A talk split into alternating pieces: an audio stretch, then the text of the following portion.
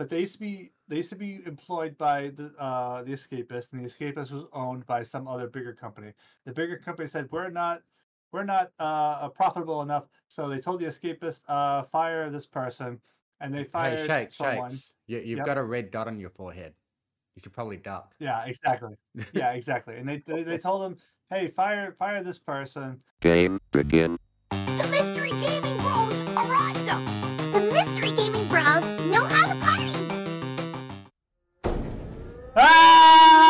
This is the Jesus Mystery Gaming Bros, and it looks like it's the end of gaming.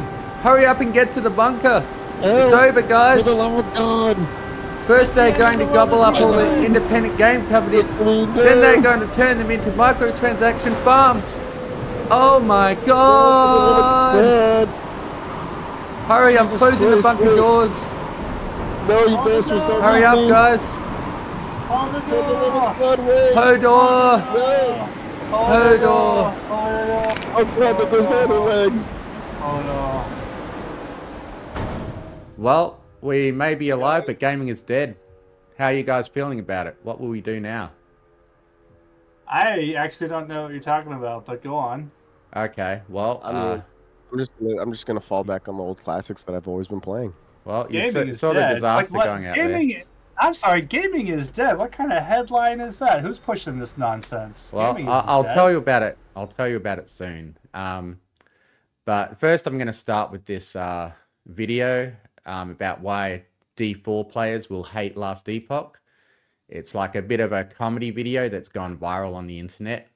Has uh, basically, yeah, uh, spread the news about Last Epoch to everyone, and it's uh, had such a successful launch that they had severe server problems. So, yeah, and it was largely because of this Alright. video. So we're going to watch it together. Uh, you, you can enable sound for it because uh, a lot of other YouTubers have commentated over this video, so we might as well do it too. And play. No clue what it is. This is gonna be a fresh watch for I think me and Shakes. Cool. Yep. Let's Diablo it. 4 superfans, be warned. So immediately, On immediately, February I'm looking 21st, at it. Last Epoch will Isometric, officially uh, launch, and you, you know, are going to Diablo hate style game. This video is for And us Diablo think 4 enthusiasts who believe Diablo 4 is the perfect ARPG which is the year that in it is, every way, um, absolutely no has been issues. a year of If you are not one of these people, I don't want to say the word like piracy Last out and Epoch, out, I suggest like you games stop that are like, watching this hey, video we see now, these games that have been super popular, but they've Okay, been now that those in for like are the gone, last and however long us period of time, purists, and we're we can make that game that you already have, we're we're gonna make it better. We saw that with My um, first of we're, we're many seeing that reasons now with you're going to hate We saw Last it with Epoch Palworld, is its price. and we've seen it's it with only other games thirty-five dollars for the full game. established What a IPs where they've stupid number, am I right? I know I'm not going to enjoy myself unless the game is at least seventy dollars. like, hey, and there is no one hundred do dollar early access version. Like, and come now on, we guys, have are you even trying here? games that are coming and get out, this, and they're they're going to keep updating the game and won't charge for DLC giving and the fans what they expansions. want. This is something awful. that the it's such a bad idea. AAA Diablo game 4 is going to have an expansion every year. And I know All right, after this cool. year's experience playing this So we call that absolute gem of a game, this is I essentially can't wait just to dish moving out on another a seventy dollars for the Already established genre, The next thing I but absolutely making it better, despise making about Last improvement. This is just the natural progression of things, in my yes, opinion. I said You know, skill tree, you're gonna Yeah, um, meaning more with There's than also the games, fact that the passive you'll see it skill and tree, know then someone's a gonna whole come in and do it complete better than skill tree for every single skill in the game. yeah. Check check this out. What the is skill an absolutely Uh, this is stupid idea funny and a waste of time.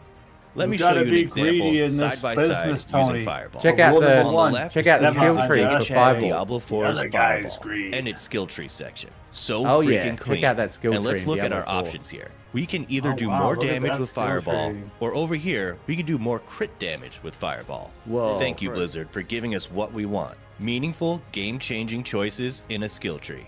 Now let's look over here at this abomination of a skill tree for Last Epoch's Fireball. Oh, I get it. The It's options we have to augment Fireball here Yeah, are no, this turning it into an supposed to be ability where we can shoot multiple fireballs in a cone, or turn it into a plasma ball Why would you that want does that? more damage, or add Why an would you explosion, want more or homing choices? feature, Yeah, I or know. turning it Right. into a flamethrower. We gamers are Come dumb. on, we we can don't- even we don't- combine we these can't together comprehend and all have this. a plasma Only need one flamethrower that choice. explodes. That's too I many gotta stop. choices. I'm I need the getting too dice to make overwhelmed from all these for me. options. Yeah. I think you can all see what a major waste of time all these options are. They we Well- actually want in an ARPG. Like They're- having they're a system that locks here. skill points behind finding over 150 random statues, or having a world statues boss, but make many sure it's on a three-hour timer so What we kind can of all make sure we're there to kill it. Or finding dungeons where you need to pick up an idol, things in a but you need three Yeah. of them to open It the door. sounds like You a can't um, hold more than 3D one, so you gotta collectible backtrack. at that point. Ah, yes, the good old Sounds days. like propaganda to me. Speaking of being overwhelmed, let's talk stash tabs. Oh, yeah. Again, Diablo 4 has the perfect amount of them. Five. I, may, maybe six. Okay, I really don't know. Whoever uses that many tabs. Right, guys? Yeah, this is where I tabs. almost threw agree. up in my mouth. When I heard in Last Epoch, you can have over 100 stash tabs. What even Oh. is that? Do you Oh. think we're stupid and don't know how to manage our stash? Well, I think you're stupid, Last Stash Epoch, these for not even making these Yeah. purchasable with real money. You just buy them with in-game gold? Come on, you gotta have at least some pay for convenience what is or pay for power. But you said you won't. I work How hard to spend my stupid money can on a you game be? that I've already spent Okay, money on. okay. Before I keep Yeah, going, think of all the money path, they're let's leaving get on the to table stash that they could be in Diablo 4. extracting from We have five classes. All we need is I five know, tabs, like, I mean, one for how each am I- how- class. how- and how Blizzard supposed to respect believes and trusts us to make meaningful stretching me choices on Yeah, what items we can keep. Sometimes I spend I hours hear my just wallet going through bones all crunch the with items, every dollar I deciding spend. what I need to remove. Some of the most meaningful moments I've ever had in Diablo were just me staring at my items in my stash. Okay, I really thought or you were even going to use inventory, for that one again. I'm deciding glad you if I I should know that's keep super a weapon with more damage to healthy enemies That would have been a or good one. I another didn't think weapon about with more damage to slowed enemies. You know what? This brings me to my next point on why us Diablo 4 superfans will absolutely hate Last Epoch. Oh. And that's because they have a loot filter. What? A why would you want to pick up less loot? And why would I want to only see items I need? Do they think we're not smart Yeah, enough to make loot loot decisions on goblins our here? Like, own? what the hell? No, that can't be it. Us Diablo 4 purists are the smartest out of any ARPG player out there. Totally. We don't need to be able to filter out white and blue items. We don't need to be able to color grade gear that drops based on having stats like plus minion damage. They don't even know how much fun we have spending countless minutes sorting through a whole inventory of items, Oh carefully God, looking dude. at all the stats to see what may be an upgrade after every dungeon run. Dude, Oh my God, satire I'm meter is gonna break. All this talk Yeah. about a full inventory of yellow items is really make me want to Well, stop making this this video video really right fun. now and get back to my perfect Diablo 4. But before I do, I have two more reasons why you're going to hate Last Epoch. One of which is the crafting system. In our exquisite game, Diablo 4, we can choose one stat to re-roll where it gives you a random new stat. Last Epoch Wow. has so many crafting options, I'm only going to tell you a few of my favorites. I mean, I mean least favorites. Least favorites. the first is being able to put He the almost exact sounded stat like he you locked it want then. onto a piece of gear. You want fire damage? You can add fire damage. You can transform an item into a unique or set item. Yes, there are sets in the game. How ridiculous. This last part about crafting, I'm sure you will all Ah, hate. And that's the ability to craft a powerful weapon on your Like, high I'm level not a fan character and give it to your low level character to I make them completely it. Overpowered it, and able like, to breeze through the early game, it. destroying everything in sight. But like, yeah, same. How silly. as I Don't look they at know this, killing hordes of like, enemies it's- super fast is not fun at all?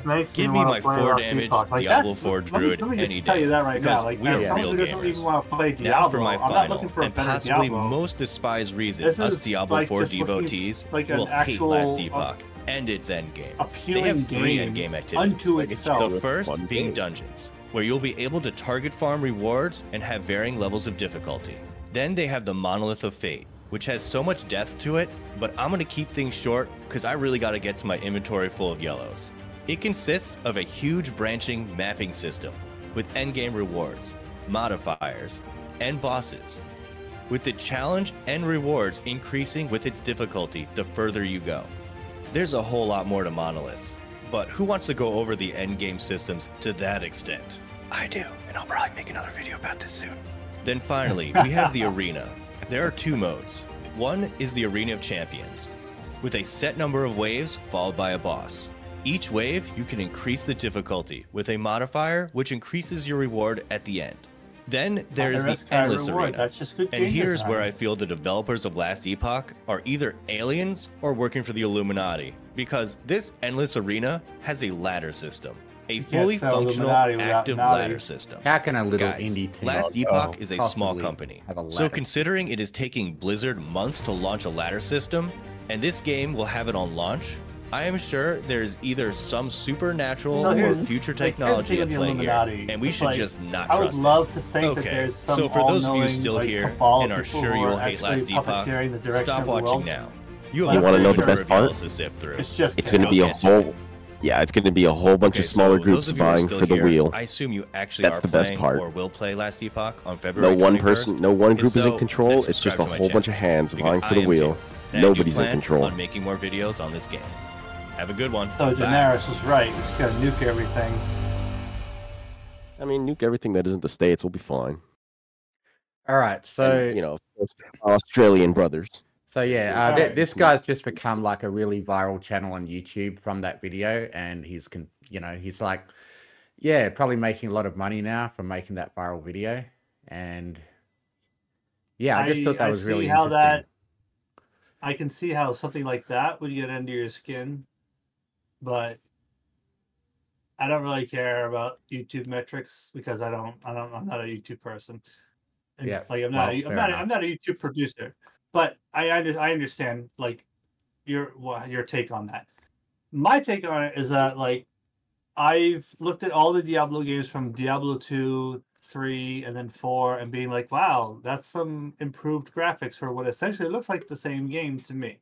And I'm sure there were differences between the versions that matter to the people who played it. But to me it always looked like, ah, no, I'm not really I'm not really Well, interested in that. the, the difference here- is is that uh, Diablo Four is actually worse than Diablo Two at this point. I, you know what? There's a lot of there's a lot of game series you can point at and say that X number is worse than the one that came before it. There are there are several that are like that, and I'm sure Diablo Four is no exception. I I, I don't even have to play it to say yeah, you're probably right because that just seems to be the name of the game. Where you got like the big game companies that have gotten you know fat on the throne and lazy and just phoning it in, been producing a you know subpar product, and you've got these up and comers who are just making something that is of the similar genre, but you get these hungry developers who are have their thumb on the pulse of what the game player base wants, and they're making these games that people want to play. And you've got you know a couple of immediate viral successes of 2024. You know you've you've got Last Epoch, which I've seen so many people playing. You've got Helldivers, you've got Palworld. You know Palworld is like the big freaking poster child right now of like you know uh David and Goliath, where you've got this little, you know, I I don't even know how many people they had. Like there's like a dozen people developing the game, going up against a se- what was essentially a multi-billion-dollar corporation of Nintendo and Game Freak making Pokemon, and they they they just came out swinging for the fences, and everyone loved what they were selling. Yeah, cool. Uh, Cash, did you want to bring up that meme I sent you? I sent you a meme. Let's see. I did not see the meme, but let me go ahead and see it now. Aw, got a meme. Apparently so. We have a meme in the chat. Let's see the meme. Indie devs God, is making that Willy games. Wonka? Is that the new Willy But- Wonka thing? Yeah, yeah. You guys heard about what happened with that? Look at that. Yeah, I heard No, about that. No, I did Uh, not this is- actually. I saw. Oh, I this saw a is little good. snippet, but that was it. this meme's gonna be a hit or miss, but yes, that is that's pretty much what it is. Yeah. So, So, I- w- the since Willy I Wonka experience is where um like a large company tried to make like this scam completely out of AI art, and they tried to fool people into thinking Oh. it was like this real event of like a Charlie and the Chocolate Factory thing. Anyway, I just thought that was a Come on, like Cool, I gotta have more more information than that. Like I have that tells me nothing. yeah. Um. what happened? What happened? Well, uh, yeah. So these guys they tried to make this uh experience. oh, I don't know. Okay, okay.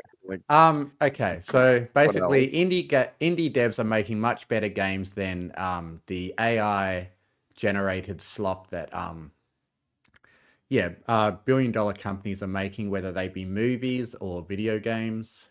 Um. Yeah, I, I Listen, guess that's here's it. the thing. Rocky Rocky 2 taught us this lesson back in the 80s. All right, if you get fat and lazy at the top of the on the, on the throne with the crown, there's going to be someone who is young, hungry, and ambitious coming after you because they've got everything to gain and nothing to lose. And right.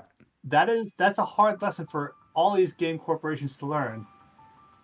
is that you know if you're if, if you're if you if you're on the throne, you cannot get lazy because someone is going to come for your crown. And Pokemon has been laying in their laurels for the last 25 years, not innovating, not really. I mean, like when we had Legends of Arceus, that was that was like the biggest innovation they've had to the whole game series ever. And that was what in 2016, 2017? No, it was later. Probably even further than that, honestly. Could, could you mute that, uh, Cash? We'll, we'll go into Sure. wallpaper engine a little later. Um, Oh, I'm just putting up something in the background so we can have, you know, a few uh yeah, a few just- little things Yeah. going on. But like, I, I think that 2024 is the year that is teaching the lesson that if you're at the top, you can't get complacent. Just because you got there It doesn't mean you're guaranteed to stay there. Because there are plenty of hungry developers who can do more with less. And you got you got too big, you got too bloated as a company, and you're like a you're like a great big battleship. You know, you're, you're yeah, you're you're terrifying and all that, and you can do a lot of damage. But all it takes is one little nimble t- uh, submarine with a torpedo, and you s- it gets sunk. Isn't isn't Helldivers 2 also uh not necessarily a large studio, if I remember correctly? No, it's not. like- It is not at Oh, right. all. yeah. Um, Right, right, I right. I, I could spend the next hour and a half talking about Helldivers. So you just let me know when you want to open up that can. Yeah, yeah. Because I'm Uh, ready. Yeah. First, I just want to go wait. into uh, the reason why I had that dramatic uh, intro. Uh, hi- this is um yeah a headline that's going around lately. Uh, major companies EA, Blizzard, and Bethesda cutting 10% of their employees, uh, 900 people in the case of Blizzard. Okay, so that's just what I wrote down, but here's an actual quote. In the first six weeks of 2024, the industry has announced more than 6,000 job cuts, according to Kotaku Tally, already outplacing a brutal layoff year in 2023. That includes 1,900 jobs from Microsoft's gaming division just months after its $69 billion acquisition of publisher Activision Blizzard on the 15th of Feb 2024. Uh, so, um, yeah, there's been a lot of talk about how, um, you know, these AAA co- uh, companies are kind of panicking and just uh, laying off huge uh, portions of their workforce. They're making crappy games. And um, yeah, there's a All lot of fear mongering going uh, around about how, uh, yeah, the yeah, they're, they're Well, saying that there's yeah, going to be a video game crash of 2024 at this rate. All right, so th- it it is fear mongering. It's being done so on the part of the news media and the social media outlets that are trying to get sensational headlines for you to click on them. Yeah. Um, the reality is a lot less exciting. Um, if you've been following the Second Wind, which is uh, Yahtzee Croshaw's, uh, you know, second. I I'm asking you, mystery. Have you been following the Second Wind? Uh, uh, no. I know I have.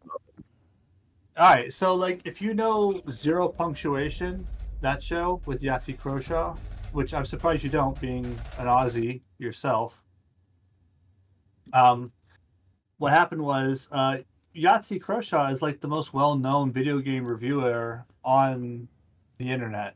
So this is really, really in your wheelhouse, and I'm surprised this has escaped your radar. Mm, But I guess I watch too much um, American stuff. All right. So, anyways, they explain it really well when this sort of stuff happens. When you look at, you know, the fourth quarter, you know, uh, uh, October, November, December of the fiscal year, you have these companies that are like, all right, did we make these particular projections for our shareholders to do whatever? And if they don't, and then they say, okay, well, we need to but we need to pick up these margins to say that we did make enough profits. And then they can do that in two ways either by selling more stuff or by cutting costs. And one of the things that they can do by cutting costs is to just take assets and sell them off and widen that margin. It's a really dick thing to do because what it does is it ends up laying off entire departments or companies. But um, zero punctuation Uh, well, what I've heard is that they usually end up just uh, rehiring those roles six months later when they realize they actually need them. They- Well, they've like yeah, cut I off mean, their that's- own foot and then they're trying to sew the foot back on. Yeah, so there, there is a lot of that that happens, but like the problem, the problem you run into is that when you start dealing with stuff at the corporate level, you're so high up on the hierarchy that you're in the upper atmosphere and there's not enough oxygen, and you Yeah, I don't think any of them are gamers up there. They're just business people. No, uh, but you have to remember. Now, listen, all of us, you, me, all of our listeners, we have to remember that making video games is a business. The, that's what the that's what the producers are there for. That's what the distributors, the publishers, they are in that business to make money. Now, someone at some point was making a video game because it's art, because it's something that means a lot to them. But in order to get involved with a publisher, with a producer, with a distributor, those people are in it to make the money.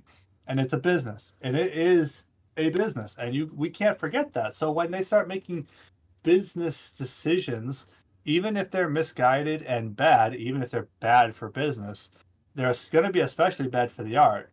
The problem is that, you know, like you've got the art side of things and the business side of things, and they're never going to see eye to eye, even when things are going well. Um, so when we look at all these layoffs that happened in January, February, it's a result of decisions that were made in fourth quarter back in October, November, December, when they weren't making their numbers, and then they had to make these, you know, margins wide enough to make their shareholders happy because these are publicly traded companies. And it's all a very messy, complicated topic. And it just it sucks, but it's it's never the end of gaming because the simple matter is that like you could have these big companies fail and there are going to be a hundred scrappy companies who can do it better, more efficiently, with better hardware, with, with yeah, I'm more sure. I'm sure bureaucracy, uh, you know, causes a lot of uh confusion. But it's it's it's, it's especially it's especially prevalent in the technology world, like where you're making video games, where you can have these these these younger people come up and replace the old so much faster, like a dozen times in a generation, as opposed to the old you know the old guard of like you had to wait for the old politicians to die before the new policies could come in. With technology you have people who are young who know how to do things younger better. The video game making industry is more nimble and faster. It changes. It's just as fast as the social media around it.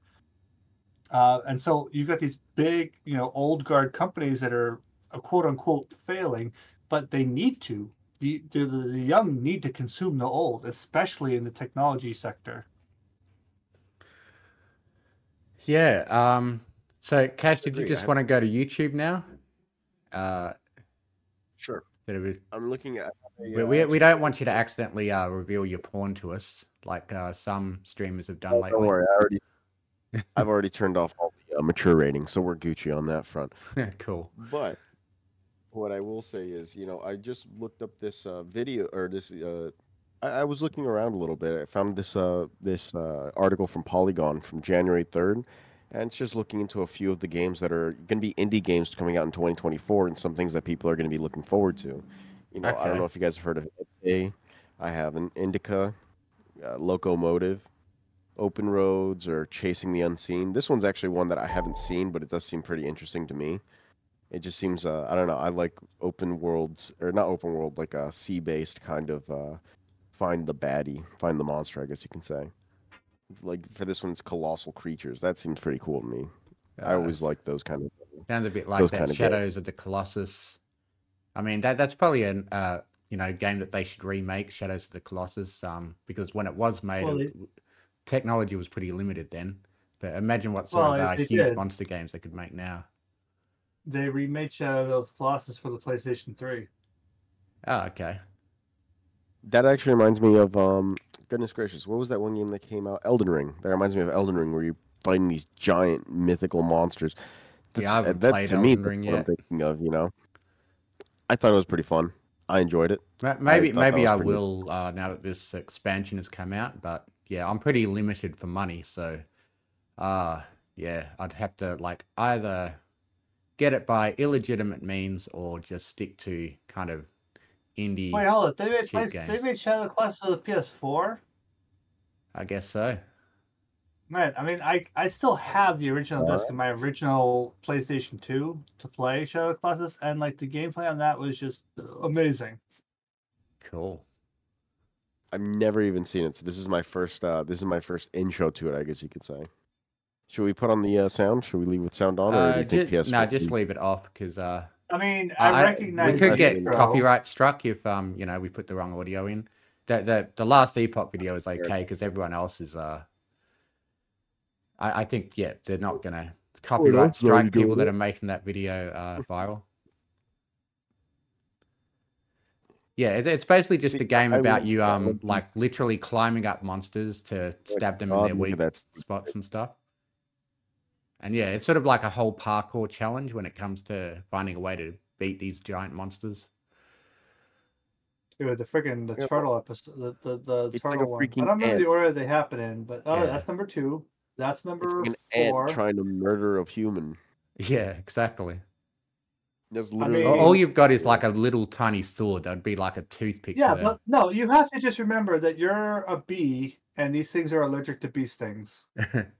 All right, you That's know, I like that. I like that analogy better because you know some humans die from bee stings. That's happened before. So it's like, yeah, you know what?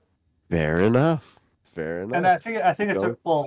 This is a, this is a little off topic, but like if you think that you are too small as an individual to make an impact on the world, try leaving a mosquito in your bedroom when are. you go to bed at night. No, I'm saying try try leaving a mosquito in your bedroom at night. Oh yeah, they're they're gonna things. they're gonna screw you up. You're gonna you'll be covered in uh in hives by the time you wake up, or whatever they are, mosquito Right, but the bites. point is, mosquito bites. the point is, you can anyone can make a difference. Yeah, Negative or positive, because a stupid mosquito is negative impacting. No, but that's that's all right. That's not that's not the Yeah, point of the thought I'm screwing with you. I'm screwing with you. I I'm, know. sa- I I'm know. saying you can you can make a, a, a, a you can make a, a difference for the positive. I mean, lot I, I think that depends. I think in some cases you need a lot of little people to um take out a giant. That definitely helps. But Yeah. like I'm just the point But I was getting not- is that you can you, make, you can make a difference for the positive or the negative. It's a lot easier to make a negative impact. That's why like when you watch Star Wars, they talk about how the dark side isn't more isn't more powerful, but it's easier, it's more seductive. And like if you look at and I, I'm not trying to take this to a political place, but like when you look at like how how many people you've got that are um, you know like doing like school shootings and whatnot, I think that it comes back to a a sense of a lack of agency where people feel like they can't make a difference in their life. Well, Because, I, only yeah, like cowards the- use guns, in my opinion. that's just uh. I highly disagree with that one. Well, that that's because I'm Australian. But- we we don't like guns here, so. Fair enough. So why Um, fight? But go, going into a little bit of a political place, I think um, if you want a strike or a union to uh, succeed, Whoa. you're going to need lots of people. Uh, Yeah. yeah. No, and that's just it. It's like it's it's not having having good opinions, have, having better opinions is nice, but like having a lot of people agree with you is better. yeah. Well, I mean, in terms of I mean that. just makes that easier. That just makes it easier also to to you know hold that opinion. It's easier to agree with the mob than it is to disagree with the mob. Though sometimes you do Yeah. need to give people what's you know what's right for them instead of what's easier for them. You know, it's it's much easier to say, "Oh yeah, go ahead, take that drug. What's the problem?" Than it is to say, "Hey, yeah, you know, this is really going to screw up your life." Just so you know. All right, This so is really hold on. up- This is I take a big issue with the Dare program because like one of the things that they taught me is that oh yeah, when when I was in like the fifth grade, sixth grade, they were like oh uh, yeah when when you when you become a grown up, there's gonna be people on the streets that are gonna be offering you drugs. And I'm like I have been I have never had that happen to me. that no never I've never had a stranger say like hey you want some free drugs and I'm like yeah I, I, No, I've, I've had a woman never- ask me on the street once if, if, if she could give me a blowjob for $50. that's So did you know I did prostitute. have that? That that that was the one thing that I did have. It was when I was over vacationing in Japan. And This chick came up. She's like, "Oh yeah, I'm from Los Angeles. I need money. How about we go to my hotel room? Sixty dollars." Is like something about this just doesn't seem right. This seems like a whole setup. Well, yeah, the, the woman that asked me, she she was like missing teeth and stuff and was clearly a meth addict. So, Well, was she No, like a thanks. lizard lot? all right Uh, I'm just saying different. though if a girl has no teeth it's probably mean, amazing Chase got a good point there. Like, the no teeth means no, you know, no biting down. Like, Mhm. that's something to think about. well, it was more like yeah. jagged, jagged teeth and like, you know, some teeth. oh Oh, nope I'm a nope Oh, right out of Yeah, there no. yeah, no, I do not. I do not need a mimic going down on me. anyway, before before this gets demonetized, Um, maybe we should uh, maybe we should get some video game violence going with uh, Wait, what is- Helldivers 2. this that you, uh, what is this that you sent me real quick? I, I saw this in the chat. Uh, Second Wind. Uh, Yeah. Shakes. You wanna like which one of these do you think uh, represent? It's more representative of what you wanted to send. I well, I pinged you to get you into the channel here, but I sent that to Mystery because the second wind is this is Yahtzee Croshaw's uh pack of people who he worked with when he was doing zero punctuation, which I it blows my mind that you don't know what zero punctuation is. I have of heard I have heard that before, but I'm not really sure what it is. I have right. never heard of them. Okay, this is my just- first introduction to them, so blow my mind. Okay. No, no. All right. So, oh my God. So he does these animated videos talking about re- doing video game reviews. He's been doing it since freaking Bioshock came out. and so there's a whole group of people, and like if you like the Chronicle link right there, uh, the the eighth one there, where it says Chronicle, with Frost. Like he used to do a series called The Stuff of Legends, and his series of talking about like these things that have happened in the video game world where it either happened in a video game or it was a meta thing that happened um he tells these like bedtime story style games and i'm gonna just, just play the audio his his voice is just liquid sex All right, let's hear it. Let's hear it. Hacker leaks Grand Theft Auto Oh, 6 it is, footage 100%. under police custody. 100%, that's Oh, buttery smooth. practically sells itself.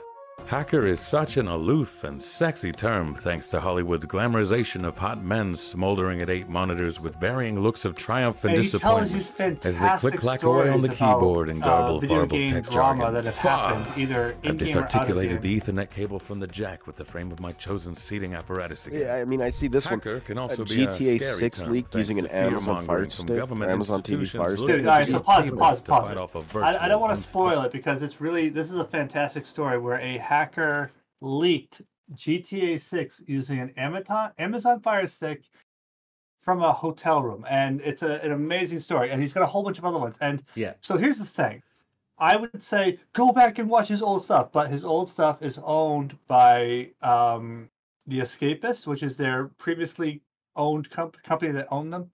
And we, I'm trying not to patron them. I'm not saying boycott them, but boycott them because they I mean, fired all these. pe- I would I would say listen. I would tell you to look into the origin of the second by some other bigger company. the bigger company said we're not we're not uh, profitable enough, so they told the escapist uh, fire this person, and they fired Hey, shake, someone. shakes. You, you've Yep. got a red dot on your forehead.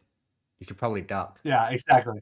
Yeah, exactly. And they, they they told him, "Hey, fire fire this person," and they fired that person. And then all the people who worked for that person were like, "Well, screw it. If you're gonna fire him, we're all quitting," which included Yahtzee Croshaw, uh, which who did who did uh, zero punctuation, and zero punctuation was the flagship program for the escapists. So he left, and everyone else just went with him. And I'm not saying I'm not telling anyone to go and attack the escapists. There's still people who work there. They're human beings. They don't don't harass them. But they all left in solidarity with the with the person who had gotten fired, and so they created the second wind. And they've been wildly successful. They are they do not have any kind of corporate ownership. They are entirely crowdfunded by their Patreon. And I'm not I'm not I'm not trying to sell their Patreon. I don't get any kickbacks for doing this shit. I'm just saying that that they they don't answer to anyone except their own creative selves, and all their money that they make, they go go straight into producing what they do, and they have been prolific with the content that they've been making in the last two months. So Cool. If they do want to um, sponsor us, though, uh, and that that'd be seems- great. I was gonna say, and that seems like kind of that seems like the kind of place that you'd want to go and support. Like, it's not like these people were all fired and you know out of spite they made this. One person was let go, and out of solidarity, the rest followed. You know, it's it's that's the kind of situation where you're just like, all right, you know what? Yeah, I can get behind them. I can get behind this. Yeah, and the problem is that like the it was a it was a corporate decision. It wasn't even made by the escapists themselves. It was the people above them who told the escapists, "Hey, you need to fire this person." And, and, and I'm really there, there's a lot of nuance to this story. It's worth everyone going in and like researching what happened themselves because it really is an important story that needs to be known about how these sort of decisions get made in a lot of companies and not just the video game ones. Uh, because these sort of this story is happening all over the world all the time every year. Um, but these guys decided, hey, we're going to make this thing, and if you want to try to support us, this is a this is literally it's a we're trying to get our second wind, like in the middle of a fight, because they were fighting for their very existence, and they asked for a handful of people to try to support them, and they got so much support, like they got hundreds of thousands of people supporting them. It was it was amazing, and so because of that, they were able to produce tons of content, and that's exactly what they've done, and that's why I think that they're uh, they deserve the support that they're getting. All right, cool. Ho- hopefully they can sponsor us. I think everyone's going to appreciate the still that we've been we've been you know relaxing on and waiting on here. Yeah, it's uh, Oh, you- from Lawnmower Man. Oh yeah, everyone's gonna love it. Uh, have you seen Lawnmower Man? oh No, man. I, I saw it so long ago that um I, thought I was probably a kid when I saw it. oh, not I'm Wait, trying to remember the name of the, the the actor who did it. It was uh, Pierce Brosnan. Right. Pierce Brosnan before he ever became 007. Yeah, I, I'm Yeah, I'm he- so he was- old that I actually watched uh, the Lion King premiere in the cinema. Don't that- tell me how old you are. I don't know. the- the- I'm getting to that age where I'm starting to yeah feel feel like I'm I'm, at- a different generation. I'm at that age people. now where I'm starting to say stuff like I'm at that age now. Yeah, exactly. What was that one show that uh, had that weird bird guy? If you guys remember that, not the Brock show. Sesame Street. No, no, that's that's just Big Bird. That guy's scary. but what's his face? What's his face? Goodness gracious, it's terrible animation. It reminds me of this. Har- it straight up reminds me of this. Duckman. Uh, Not Duckman. Har- Duckman was Harvey Harvey. I like Duckman. Yeah, no, it was good. No, Freaking. Uh, Harvey- you had that uh, was pretty great. But it's specifically an Adult Swim show. It is. Let's see if I can find duck? it. I'm looking on Adult Swim right now. It's not a duck. It's like some weird Indian guy. Not Indian, like from India. Weird Xavier. Xavier Renegade. Oh yeah, yeah, yeah, with the with the duck robot. Yeah, yeah, yeah. That's what it reminds me of. Just looking at that, that's the first thing that pops into my head. This guy. Yes. Yep. Like, the the uh, little low awesome kid. polygon, the low polygon face. I had I never knew what exactly to think when I when I would see this come on as a kid. I was like, "What the fuck?" As a Like kid, Jesus, Jesus. Christ! What? You- You're still a kid, Cash. Yeah, I mean, Right, you got to remember, yeah, like, I grew up well, watching well. Ren and Stimpy back in like 1990. Oh yeah, same. Fair enough. Fair enough. You guys were there at the turn of the uh, turn of the revolution, but you know. Now, let, let me let me let me put this. the Let me, put- ashes. Let me frame this for you. I remember the Challenger exploding. God, you are old. Yeah. So I I, I remember. I remember 9/11. You know, canonically, there's another universe out there where Big Bird did go on the Challenger and he did blow up.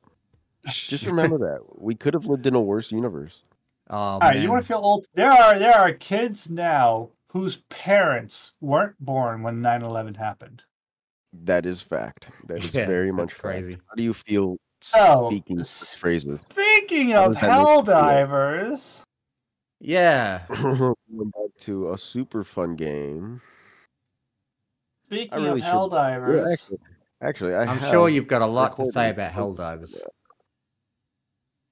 We'll, we'll probably just um uh, reserve like two hours I for you to talk about Helldivers. Do you reckon that'll be enough? No, no, because I want to go back near. to playing it. This is you have to understand. This podcast is taking time away from me playing Helldivers. Playing That's Helldivers. All right. I love this game. bottom. Here, like, here? yeah, here. My oh, Jesus All right. Christ. Careful with This that is audio. Yeah. No, d- it's it's a personal Oh. video. Dude, there hasn't been a game that we've played in a long time that has good as that's gotten us like. This We- is a we wanna be video able to that hear Shakes so talk about it. happy for that. No, oh, I lowered it. I lowered it. So Shakes, you go right ahead. Let's just go ahead and show some of the craziness. This is the the level we've been playing on, and this is already out of date because we're playing on like Helldiver level now. But All right, let me let me give my personal experience with this game because as some as someone who is a veteran who has four of them. actually served in the actual military, I've played Medal of Honor, I've played Call of Duty, and they're fun Oh my games, but like they still feel like games to me. They feel like a parody of what the actual war experience was like. So, so you're saying that this Whereas- is giving you Put a flashbacks? turret down if you have it. This this is the closest in terms of in terms of the feeling. This is the closest that I've ever felt in a game to the the left, some orbital strike vibe over of a war zone where it's like it's you and up to three other people just just in the mess and it's it's really hard to describe the chaos of battle other than just like you're you're, you're looking you saw around you're trying to figure out Dane, where the heck you're even um, supposed to be going what what's it and called? Uh, what's it called? Uh, or Oh yeah, that that reminds me of Blackadder I threw 4. Um, you know, they talked about how. charging me and Martin. Yeah, could you turn that down a bit, Cash? Um, yeah, yeah, I tagged it and it started falling. yeah. Anyway, in Blackadder 4, they were talking about how you know it's really hard to actually communicate How do we do and uh, hard to Yeah, know what I you're mean- supposed to do. And with nades. Now, one of the strong points about this game is that, like, even if you're playing with people who don't have any audible communication, there's lots of ways you can communicate with people. Like, in terms of like pinging things on the map, you can ping enemies in real time. And you're looking at them and say, "Oh, here, here's a big, big bug coming," and none of it requires any kind of a language uh, proficiency. So, like, if I'm working with someone who doesn't even understand English, I can just point at something, ping it, and they know, "Oh, hey, there's an enemy coming." You know. Uh, um, but the sort of like you know um you know like delivering democracy or have a big cup of liberty that, that's sort of like my country tis of the jingoism that happens it just it's got that you know very on the nose like yes this is a parody Okay, that just true. kind of thing whereas like with uh, starship troopers the satire is a little bit more subtle Everyone just 13 check different seconds. buildings. but like just being in the mess of like everything going wrong and everyone's dying around you and like you're you're on your last clip and or excuse me magazine because let me, let me tell you like that one. You're gonna I'm gonna get hate hate for that one because if you call a magazine a clip you're gonna get your pee pee slapped Oh yeah. Oh, but yeah, like you're on your last magazine and like you're counting shells and you're you're checking double checking it and you're like oh man I've only got like three bullets left in this thing and you're, you have to pick and choose your shots. You're falling back, and you're trying to you're you're calling in airstrikes and stuff. And there's just smoke everywhere. The environmental effects of it being at night with smoke, with fog or rain elements. There's so many ways that you're going to lose visibility, and there's just a mess of like you trying to call in stuff, and it's just the the it it it captures the chaos of battle better than anything I've ever experienced. Because in every other game, like you always feel like you're the hero. You know, like you you've got that you've got that main character feeling Syndrome. of like I'm the hero. You know, like I'm the hero. I'm gonna be the one leading the charge. I'm gonna I'm gonna lead these boys into battle. And but with this game here, it really beats you over the head with just how expendable you are. You're gonna go up against impossible odds, and you're gonna get killed. And the person who comes in behind you to take your place is gonna be proud to be there in your shoes. Mm, And- Uh, I heard that there's a lot of uh, like you know it's an always online game because there's actual impacts that your fights are making on the on this galaxy. Absolutely. Yeah. Um, Oh, yeah. there is there's a tremendous metagame to this where like there's actually websites dedicated to you. Like if I was at work and I couldn't play, I could look at my phone, I could check this app and see what the progress is on the galaxy map of like, oh, what we lost this planet or we recaptured this planet, and it matters a ton because you know it. it that, that's what you're when you get home in the evening like that's what you know you have to go back to like oh god we, we lost Heeth and now I got to go back in there and, and recapture that you know, like there there are players who get very attached to particular plants and say, I, I can't believe I can't even go to that planet anymore because it's been overrun. Hmm.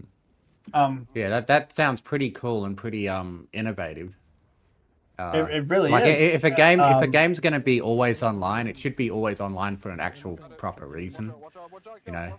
Yes, and, And that sounds the like a thing good is, like you can you can you can actually you can actually watch the wall uh the the tide of the enemy and and the uh, allies you know going back and forth you know overnight. Like when everyone goes to sleep at night you know you can see these the aliens the the the uh, the, the bugs and the the machines taking back these planets because people aren't in the battle anymore, and the the enemy never sleeps, and they're constantly taking back these these, these footholds that you know have been fought for for so long. And like you can tell, like during the week, you know, you lose so much of the galaxy because you've got a large player base that have to go to work during the day. Uh, and then on the weekend, Yeah, we what make these great losers? What, what are they doing we're- going to work when when the Helldivers right. two universe is in trouble? Yes, How I mean, imagine being them. cursed with gainful employment. Yeah. It's horrific, I tell you. Horrible. Horrible. Just horrible. Horrible.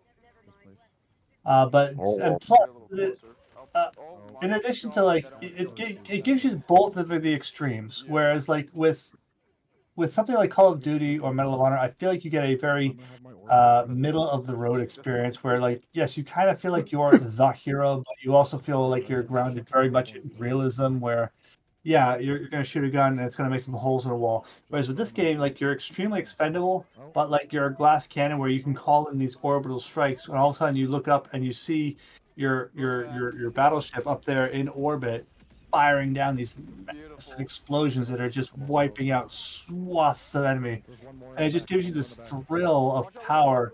Like you spent you spent the last you know 40 minutes feeling so fragile that like you could die from anything that attacks you and then you just call down literal hell on these heads of your enemies, and you just watch these just mushroom clouds going up, or you launch an ICBM across the map, and you see the shockwave of a nuclear blast just sweep across the battlefield, and you you you just you you you completed your mission, but now everything's just covered in fog and dust and smoke and fire and radioactive elements, and this is the now this is the battlefield world that you're in now, where you know you've you've you've changed the landscape you, you call down these airstrikes and these bombs, and all of a sudden you've got these craters you have to navigate now.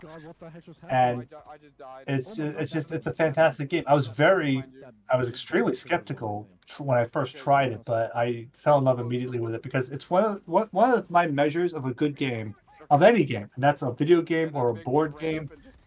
The, uh, my measure of a good game is a game that you can enjoy even when you're losing. And Helldivers absolutely nails it because there have been matches that I have played where things have gone completely wrong from the from the get go, and everything is going terrible. We're, we're all dying, and everyone is just scraping by for just a single inch of progress. But it like and it's frustrating and and unnerving and and and anxiety riddled as those sort of matches are. They never stop being fun, and that's rule zero of a video game. Hmm. And honestly, even once you start getting to those higher levels, you know, once you start getting to the higher um, difficulties, yeah, if you can still have fun while getting your ass reamed, they, you're right. That is the basically the uh, basic mark of a good video game because no matter what, if you're having a great time with it, that's already time well spent. At the end of the Yeah. day, that's how you have to look at it. You know, if you're having a great time, it's like perfect. That's time well spent. I basically Yeah, am and- trading my time for entertainment. Yeah, I mean, you, you And- don't want to be playing like a game that, um, you know, you just face rolling over and you know kicking its ass and it being no challenge. It's always uh, best when, when when you have a lot of close calls and you get that adrenaline rush and that you know awesome feeling. Well, feeling. the thing of is, like, you've got you've got three categories of games. You got games that aren't fun even when you're winning, and those are just bad games. And you've got other games that are only fun when you're winning, and those are games certainly. But like, if if it's if it's a PvP sort of thing, uh, then you're only going to be having fun half the time, you know, and the other half of the time you're not having fun, which is unfortunate. But that's how a lot of games are designed, where it's a zero sum game of, you know, like if you're like I, I don't. I'm not saying TF2 is like this, but like if you're playing a game like that where one team is just trouncing another team and they're having a fun time doing it because they can do all this stuff while they're doing it, and the other team is just having to suck it up for however long the match takes, then yes, it's half for it's fun for half the people. But with like Helldivers, it's strictly a PVE game where it's you versus the environment. Anything that someone gains is your gain as well. If someone else picks up a treasure like a sample or uh, or super credits, that's for the whole team to enjoy. So like your gain is my gain. I'm not. Inc- I, I have no motivation to then undercut you and steal what you've won because that doesn't improve anything. As a matter of fact, it makes it worse because now I've made the game harder for all of us because we've reduced our overall survivability. And but the thing with Helldivers is that even when you're losing, it's fun, and it's hard to articulate how it does that, but it definitely does because that's the spirit of it, where you feel where you feel like you're this expendable character, and when you go up these against these impossible odds, it just feels very. It, it, it suits the vibe of the game, and it works. Yeah, cool. Yeah, No, um, I definitely looks intriguing. because Something that I'd probably no, like sure, to once try, you but uh, those- I won't be able to afford it for a long time. There'll probably be Well, I mean, once you new get games those out by then. higher higher difficulties, it really is just the chaos of it all. And you know, being down a person really does piss you off because you're like, it doesn't piss you off, but it, you know, it makes things that much harder. It really does because it's like, well, you know, we need all the firepower we can get. Um, you remember those turtle shelled ones, the ones that are giant, the ones that just appeared earlier in this video? Those become regular bosses once you get to those Yeah. higher levels. Those not regular bosses, regular enemies. They just become regular One of, enemies. one of the things that one of the things that you'll run into as well is that when you've got you know other Helldivers on your team, when you have a team of up to four players, and they can call down these uh, airstrikes of immense power. It, it eventually gets to the point where the threat isn't the bug in front of you; it's the guy behind you who could call down an airstrike that happens to be where you be are standing, and it becomes it, it's one Oh of the yeah, where I, I heard that there's a lot of friendly paramount. fire. Yeah, Whi- Which And- um, I, I okay, just quickly, I did play Helldivers one way back in the day when you know, because I'm that old, and uh, um, it, it was like a top-down shooter, you know, where you know where you just like shoot Well, in, you know, 360 an isometric. It's an isometric twin stick, but yes, yeah, I, yeah. I know what you mean. So yeah, I, I played that a fair bit with my friends, and um, yeah, a lot of a lot of it was about you know not accidentally shooting your teammates, and uh, yeah, I found yeah, I found that pretty pretty interesting, and I guess it's the same Yeah. here. You've got to worry about yeah friendly fire and accidentally Well, killing like, your own with- teammates. Yeah, well, I mean, it's a, a lot of games that are PVE focused. They have to allow for friendly fire to be the case because otherwise it would be too easy. Mm. Um, the- same goes for like Deep Rock Galactic, for example. There's friendly fire in that one, um, and there's a lot of things that you can do to mitigate that. Um, there's like there's like mo- there's like perks you can take to reduce the friendly fire effect. Which if I'm playing with anyone other than myself, then I always take that for, for exactly that reason. Um, How, how are the uh, server about- issues going, by the way? Like, there, there was actually a time when, um, you know, they had to cap It's a the amount little- of people that could play at once because of, yeah, it was more it I popular haven't than I run into any server issues expected. recently. It's- They upgraded apparently. Yeah. yeah, they did upgrade. They did upgrade. It is still a little touch and go. Uh, just because I don't think they they obviously were not expecting the success that they've had. Like, there's been so many stories. Yeah, it's of, been uh, the same with Last Epoch, Power eh? Like in Last Epoch, Last uh, there's a lot of Power server World. issues. There, there, there are these there are these massive successes for games that are for for to to coin the phrase cursed with success, and Yeah. they weren't just not equipped to, to deal with it. Now, of course, these things will correct themselves with time. You know, they'll get more server racks. You know, with with all the capital that they gain uh, from you know the sales that they get. Um, of course, a lot of that comes back to the pay structure for how something like Steam works, where like you pay for a game. Oh the game company doesn't necessarily get that until either like the end of the month or even the end of the quarter. And so, like you know, you have a game that's like making all this all these sales. And you're like, hey, what the heck? Why are we not seeing you know more servers getting bought or whatever? It's because of things like that happening in the background where you know the producers of the game aren't you know getting that money until the end of a different time period like at the end of the month or the end of a quarter and then all of a sudden you have this big patch come out where hey now we can actually buy you know this thing or we can make this uh, upgrade or or expansion or we can handle all these players and it's all got this like latency because of how the money moves around in the background I think you can see our ammo.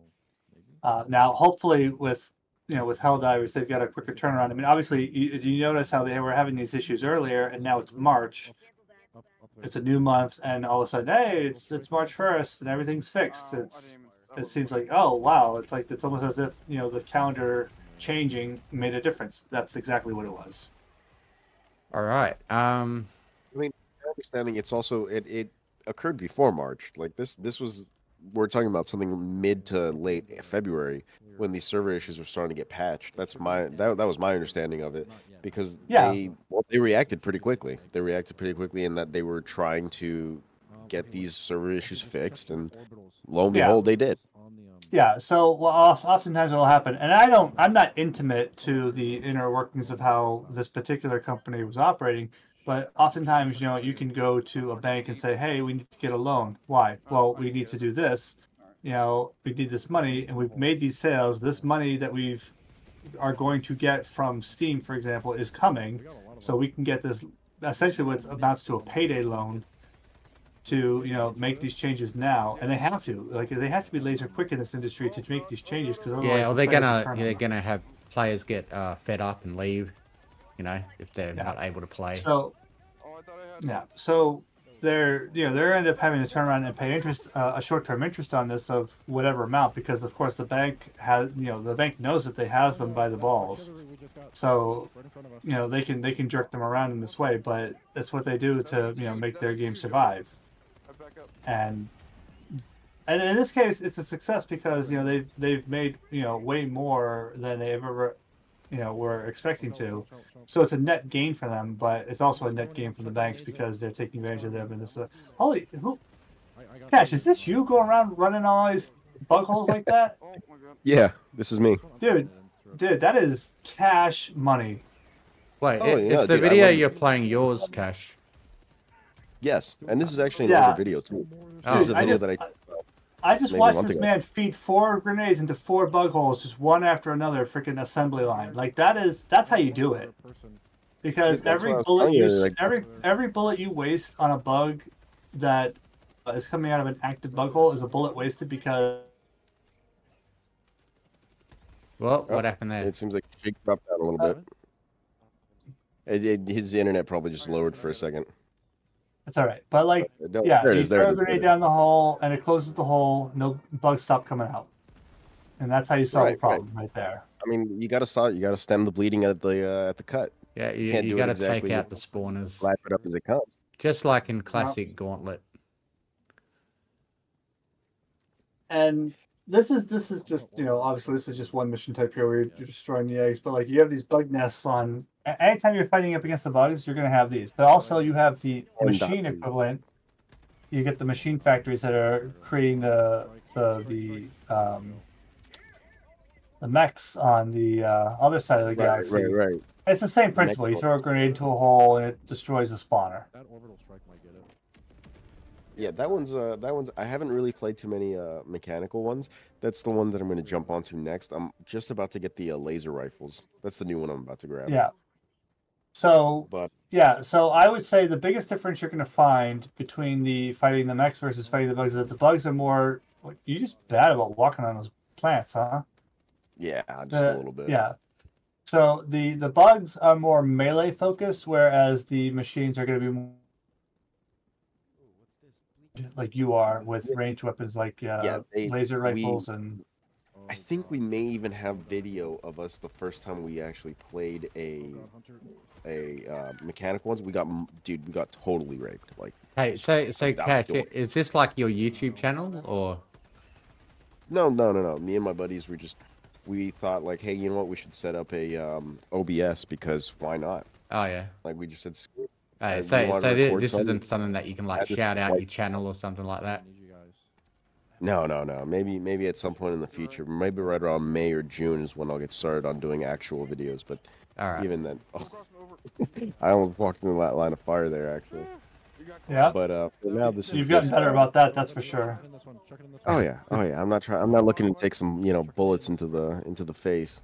That's killed me. One of the things I like is that when you start with your very first primary weapon, the assault rifle, is that it shoots out a, a laser uh, that shows everybody, as you can see here, where Oh, you're yeah. aiming. Just run. You're right. You're right. And even Basically- even when you're not shooting, as soon as you're as soon as you're doing sight aiming, it, it projects the laser and shows people where you're aiming, so not to walk in front of it. And Put it down right there. have been a lot of times when someone will die from friendly fire. It's 100% their fault. But then there's other times when you'll call in like an airstrike, and it's way bigger than they understand, and they're throwing it essentially at your ankles. There's just not enough time for you to get out of the way. Oh of Oh, something yeah. like Oh, that. we- We just saw that today. We just saw that Yeah. today. It was like, Commander, get back, Commander. Get back. And eventually one of them landed, you know, right on top of him. This- You got this? Yeah, and this is this is a game that really it's it the communication is vital because you're gonna you're gonna throw a uh, an airstrike and you're gonna say you know tell everyone hey get clear you know because you understand how big of an airstrike it is like you understand the air effect that it's gonna have and they might be like walking up past it like oh I can just walk past where this strike's gonna come in but then it comes in and then it's just boom and then it blows up everything Okay, run back, run back. All right. Right uh, after this mission. Cool. Um, I think I, I think I just want to move on now because uh, we're at an hour. Um, there's All right. actually uh, a game that you've played, Shakes, that I saw and you recently played. Uh, Spell Rogue. Did you want to tell us a bit about that? sure So it looks All like right, it'd be my sort of game because I yeah I like the roguelikes. Okay, so if you like Across the Obelisk or Slay the Spire, um, and but you say, "Oh man, I wish there was some more dice rolling elements or dice manipulation elements," Yeah, I'm always thinking about highly put it. You know how there can be more dice in a game for sure. yes. So in that case, I can highly recommend Spell Rogue. Um, the difference between Spell Rogue and Across the Obelisk, for example, is that it's not really a deck builder per se. You do unlock new spells as you go, but once you like pick what spells you want to have for your fight, like you can just hold on to those. Like you don't rotate through them after you use them, which is what I was expecting. When I bought the game, I thought, oh, I'm going to cast a spell, and then that card's going to go back into the deck, and then I'm going to draw it again later, which I think would actually improve the game. I think in a way because it adds that layer of randomness to it. Uh, but as it is, I, I find it very playable. And but the, like once you find certain synergies, you there's gonna be certain spells you're gonna be looking for and cycling for. Where once you get them, you're like, oh, I got this run, or like you're gonna spend your whole run looking for those cards to make that particular combination. But Hmm. the idea of it being is that you throw you throw three dice, and then you take those dice to spend them on your spells because those spice those those dice represent your manas. Now, one of the first cards you're going to get is something that's going to let you re-roll a dice for however many times you can use that particular spell. Fluctuate there at the beginning. It lets you re-roll a dice and you can use it somewhere else. Um, Ice Spear is a very basic attack because you're all everyone's going to start with this character, um, and then you've got Aqua Fortis there, which uh, lets you create block, which will block however much damage that would have come in. It's just it's just armor at that point.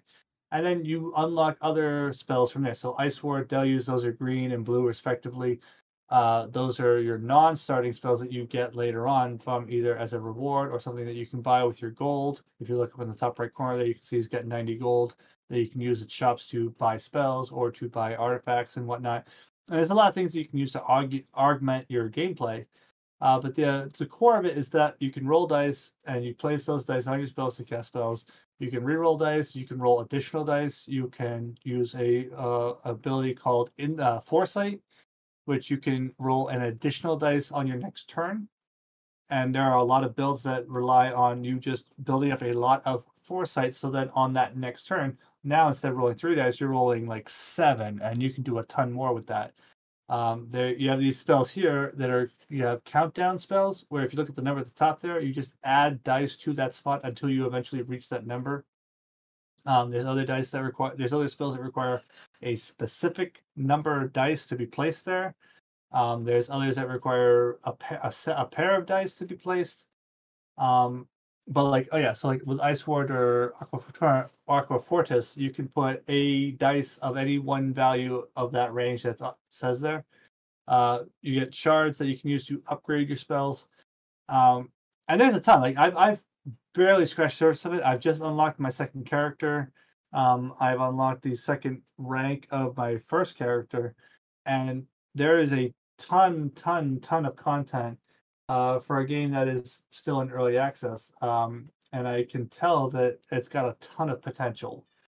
Um, if you if this if this style of a game appeals to you at all, if you Yeah. like Cross the Obelisk, if you like Slay the Spire, and you just want more dice rolling, I did I is it. did play quite a lot of Slay the Spire.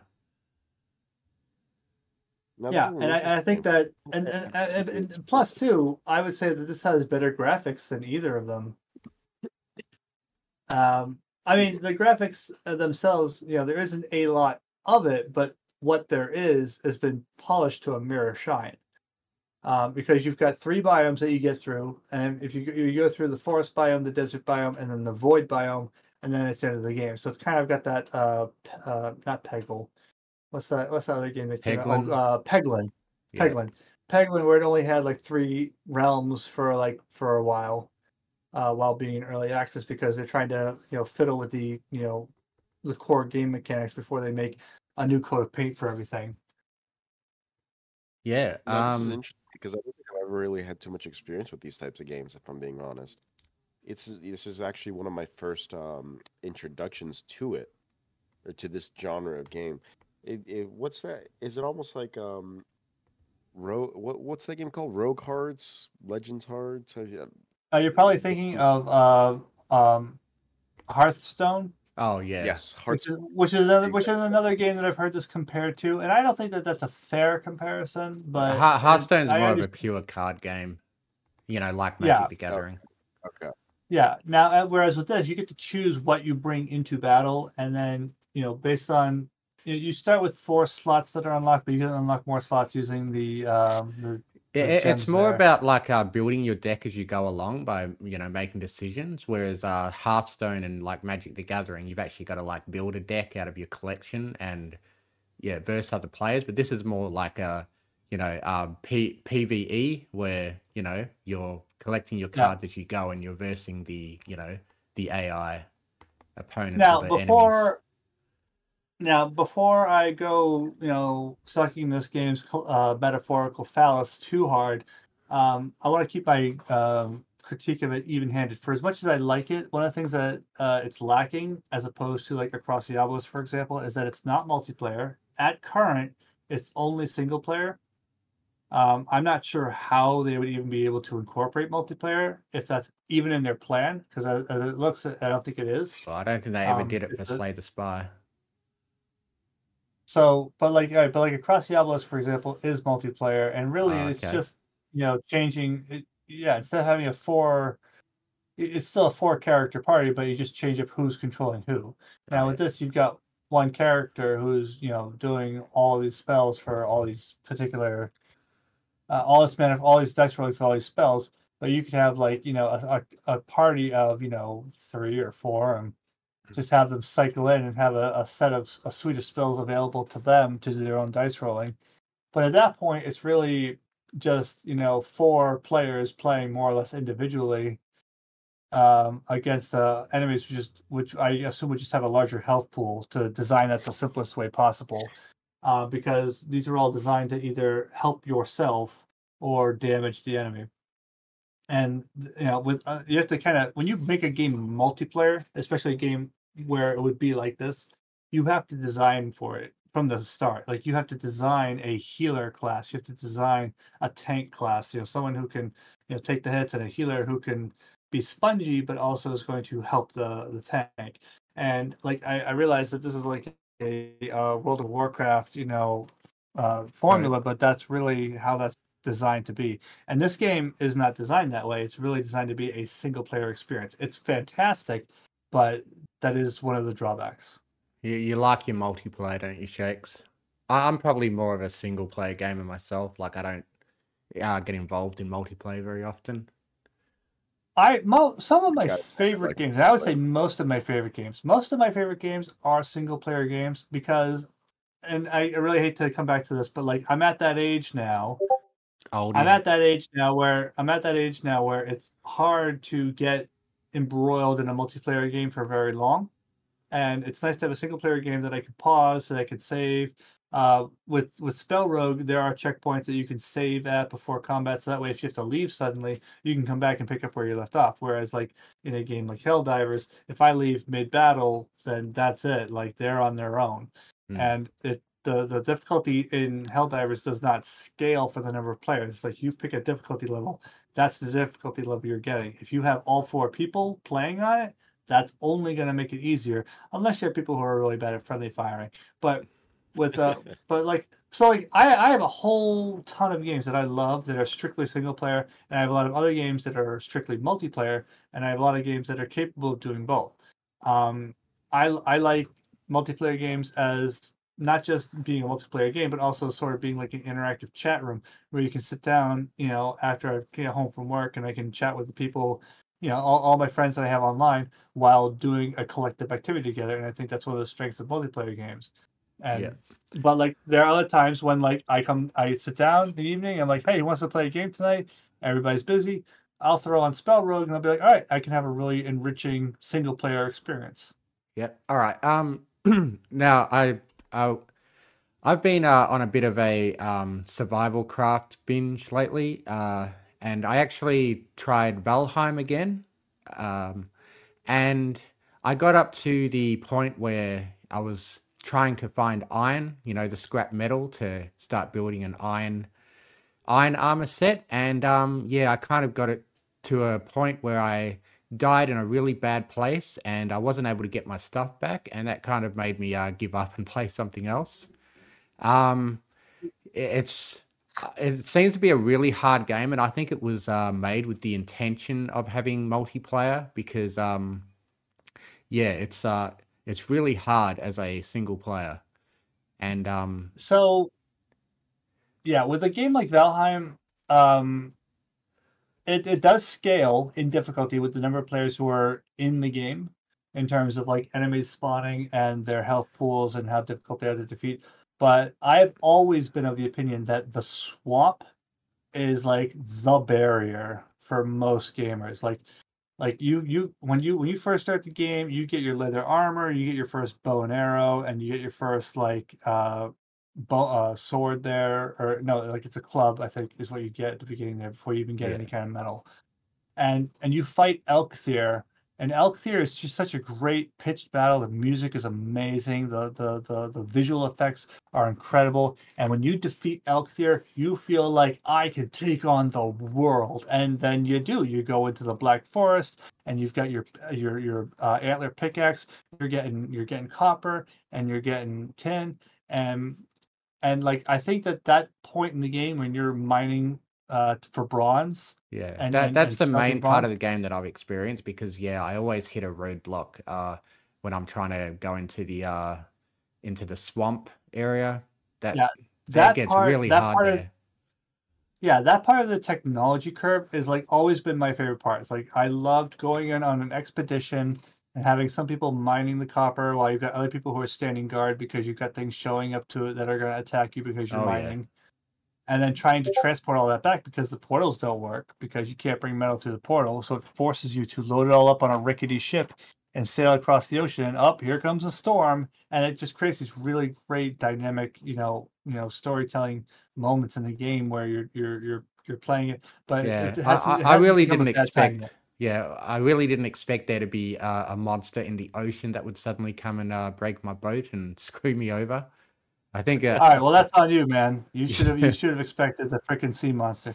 But once but then once you beat the elder, like the elder is a really great Yeah. it's a tough fight, but man, it's it's Oh, it's- I, I it- actually it- it found out, you know, the, the way to beat the Elder easily is to just use those pillars um, that it has, you, you know, that you summoned it at. You can just keep hiding behind Yeah. the pillars and running to the next one, and it makes it a lot easier. Well, yeah, you use cover, but you also you can use campfires because it's a wooden creature. It's susceptible to fire. You make a bunch of fire arrows, and there's a there's a strategy to it. And once you do that, you're like, okay, I get it now. You find a creature's weakness, and you just fo- laser focus on that. And then when you move on to the next boss, you'll be ready. But then you get to the swamp. You you get the key. You head into the swamp, and the problem with the swamp is that you've got you've got the draugrs, you've got the skeletons, you've got the Oh, the uh, bloody uh, the, uh, wraith specter things that appear at night. Oh my, The- that they screw. Yeah, no. well, I mean, going anywhere at night in Valheim's always just a bad time, um, regardless of what level you're at. Um, but the other, and then you run into the big um, the vine monster there that uh, walks around. Yeah, I've never actually killed one of those. No, no, no. Like that's that's just something that you would avoid until like you're just about ready to head up into the mountains. That's when that's when you go back and you start taking them out because you need to get an armor set to get actually really good at archery. But Oh yeah. Uh, another that- thing that screwed me, like sometimes the uh, world generation screws me because I, I, you know, I set up this base in a black forest that was uh, that I thought was next to a swamp, but there was this whole section of plains in between the black forest and the swamp, Oh. and I had to Yeah. like I had to sail around just to get to the swamp, and uh, yeah, made it really hard, and I couldn't manage to find a, you know, a, Yeah, well, because I, the I mos- found a swamp next to a black forest once, but the problem was was that it was such a tiny swamp that it didn't have any actual dungeons in it. so then it, then Yeah. I then I found another swamp, but it it had it was be, between the black forest and the swamp. There was this big section of plains that you know I was. I guess that's probably the fifth area after mountains. So you know it was Yeah. absolutely impossible So- to beat anything there. So, yeah, another problem that people run into is that like it comes down to map generation, and a lot of times like the the map itself will screw you, and, wait, and then you have to take and pick up your whole camp and move it to a different place because you found a better island or a better continent that had a better. like I, I, I tried to make a base like you know in the swamp in the black forest next to the swamp um and i Yeah. built up a big base before i realized that the swamp was so tiny and pretty much useless Yeah. which sucked Yeah. So yeah, it, comes it, it comes back to a lot of like you know uh, scouting and and and map knowledge and whatnot. Um, but this, to get back to my original point is that the reason why the swamp is like the big barrier is because you're in the swamp and it's all it's always dark in the swamp. It's always cloudy, even if it's daytime. So it's dark. Um, it's always it's almost always raining. And even if it's not raining, you're walking through the water to get from like place to place where there's land. So you're always wet, and being wet gives you a huge debuff to your stamina regeneration. Oh, i didn't know that So yeah, Yeah, yeah. new- so like the reason, why- the reason why people have such a the people the reason why people have such a hard time in the swamp is because like you're trying to move around with any kind of a speed because it's leeches in the water. And so you're sprinting everywhere, your stamina's gone, and then you get into a fight, and now you can't even swing your sword because you have no stamina. Hmm. And Yeah. so something just rolls up on you and just beats the bag out of you, and now you've dropped all of your armor that you've worked so hard to get through the last two biomes, and now you have to go back there and get it naked, or hope to God that you've got a spare set of armor to have on a side to go back and get that. And for a lot of people, when they get killed in the swamp, where they get killed somewhere where it's really hard to get back to to do a corpse run to pick up all their stuff, that's when they'll put the game down. Yeah. And and there's really no way to as the game exists now there's no way to mitigate that like unless you unless you died close to a portal that you already had set up then people are gonna be like i'm not going back because i've i've, I've had that happen to me myself recently There, there was this You know, one like, point. uh, yeah, there was this one point. Like this was um in the Black Forest, but I literally uh went on about fifty cor- 50, like fifty corpse runs just trying to get my stuff back from um you know one of the dungeons there. Like I died in the dungeon and I had to run like for like it was a five te- for ten minute run and I had to do it like fifty times. You know, and I'd like take out one skeleton and then die and then have to run back and kill one more skeleton die, then run back and try to get a couple hits in on the spawner, and then die. And oh man, it took so long. um, but but the game was fun enough that I actually I, I was actually determined to get through it. Um, but yeah, like that that was that that was a pretty. Uh, I I found it. I I don't know. I found it quite thrilling, just um trying to be determined to yeah get my stuff back and and uh, yeah, that's what I had to go through sometimes. My God, just looking at these things, that looks disgusting. That little greyling. yeah I take it that's one of So- the first enemies that you end up fighting in. in have you had that sort this of thing happen to you where you've had to just be determined and you know? All right so i mean yes and no i so You're, you're just that that- good of a gamer that you know you don't get yourself into that situation. I guess. No, no, no. Like, no, I do. Um, but what what I was saying was, Well, you um, usually I've play with happen to friends too. well, I've had this happen to me recently with Valheim when the Mistlands epi- uh, update dropped. I'm like, oh man, I'm gonna go check out the Mistlands, and I thought that the plains were such a pain in the butt because you, you go into the plains and you're getting killed by these mosquitoes, and it's it's terrible that you have something so small that can deal so much damage to begin with, but like also there's almost nothing you can do to deal with them because they're so easy to miss with like your bow and arrow at range that you almost have to wait until they get within striking distance so you can hit them with your melee weapon. And then like yeah you you might hit them but if you if you miss you're gonna die. Like if you don't have like the tier uh, armor of the uh biome already you're gonna get like one shotted which just feels like a cheap way to die. And it had to get to the point where like eventually you just brute force it like you described into a when you get yourself to a point where you can deal with it. Um but it's still frustrating and it just makes you want to avoid the plains altogether. Mm. um and so like then when I and then when I went into the Mistlands, I went into the Mistlands because I just wanted to see what the new content was. I went in there and I got like killed almost immediately, and I had been so gun ho to do it. Like the the game forces you to either be extremely cautious or pay for it. And so because I went to the Mistlands without like having a portal, assuming that I was going to die, because I didn't function that way, then I, I died and all my stuff was very far away. I didn't have a boat to get back to it. And finally, I just was like, you know what? No, I, I don't want to do it. And, and, uh, and I, I don't I don't have that youthful you know determination of just I'm gonna try 50 times to to beat this challenge that's been given to me. Like unfortunately, I'm at that point now where I don't have the time or the energy to waste Yeah, we're we're getting know, old. We, we're, we're old But-. But we'll we'll get we'll Yeah, get and- Cash to get our stuff for us. He, he can go through the hundred corpse runs. Right, right, right. I can run through and you know do it fifty million times. This is this is this is this was one of the thing, reasons why I said that uh, uh, Pokemon Legends of Arceus was such, such a success was because you know it did so many things that were just efficiencies for the player, where you didn't have to, you know, grind for hours and hours to get the same result. It's like these these these were things that you could get eventually without any real measure of skill. It just required a lot of time. And if the only thing it takes is time to do it, then it's not worth it. If it's a test of skill, if it requires you to do some kind of function of, you know, gameplay mechanic that, you know, you can do it right the if you if you can get it right the first time, you get it. If it takes you 50 tries, then you get it, then yes, it's still a test of skill. But if it's just like you must do this benign action for 50 hours to get this result, then it's just uh, th- all it does is just pad the game time. And well, the thing what the thing that Arceus does, like in addition to a lot of other things, is like it had like the shared XP for all of its Pokemon, which some people are like, oh, blah, blah, that's not real, that's not true Pokemon. It's like it doesn't need to be because true Pokemon is just game time. Uh, I think every and- Pokemon game has had experience share as an option, but maybe people were pissed off that it didn't have.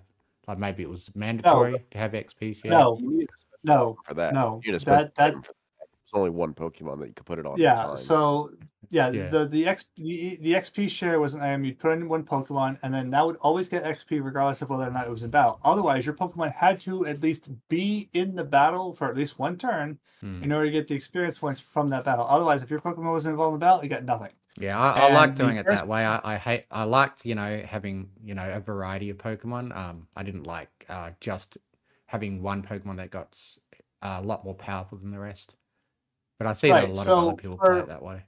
right so with the, the first game that did it miss that your entire party had exp share i believe was uh pokemon let's go pikachu or let's go eevee and that made it so your entire party had the exp share uh and a lot of people were like oh well that's just that's that's dumb you know you, it just makes it so it's, it's it's it's for easy casuals. And i'm like i'm sorry but like the core you don't understand that the core player base for pokemon is in their 30s you Yeah. know they're working they're working full time they don't have you know 60 hours a week to grind you know going through the same patch of tall grass and catching abra to get your experience values that they want for a particular pokemon to improve this particular you know uh yeah, uh, but probably the most fun um uh generation of Pokemon for me was White and Black because of the fact that uh I was playing it during film school, and uh yeah, had a lot of other people to play it with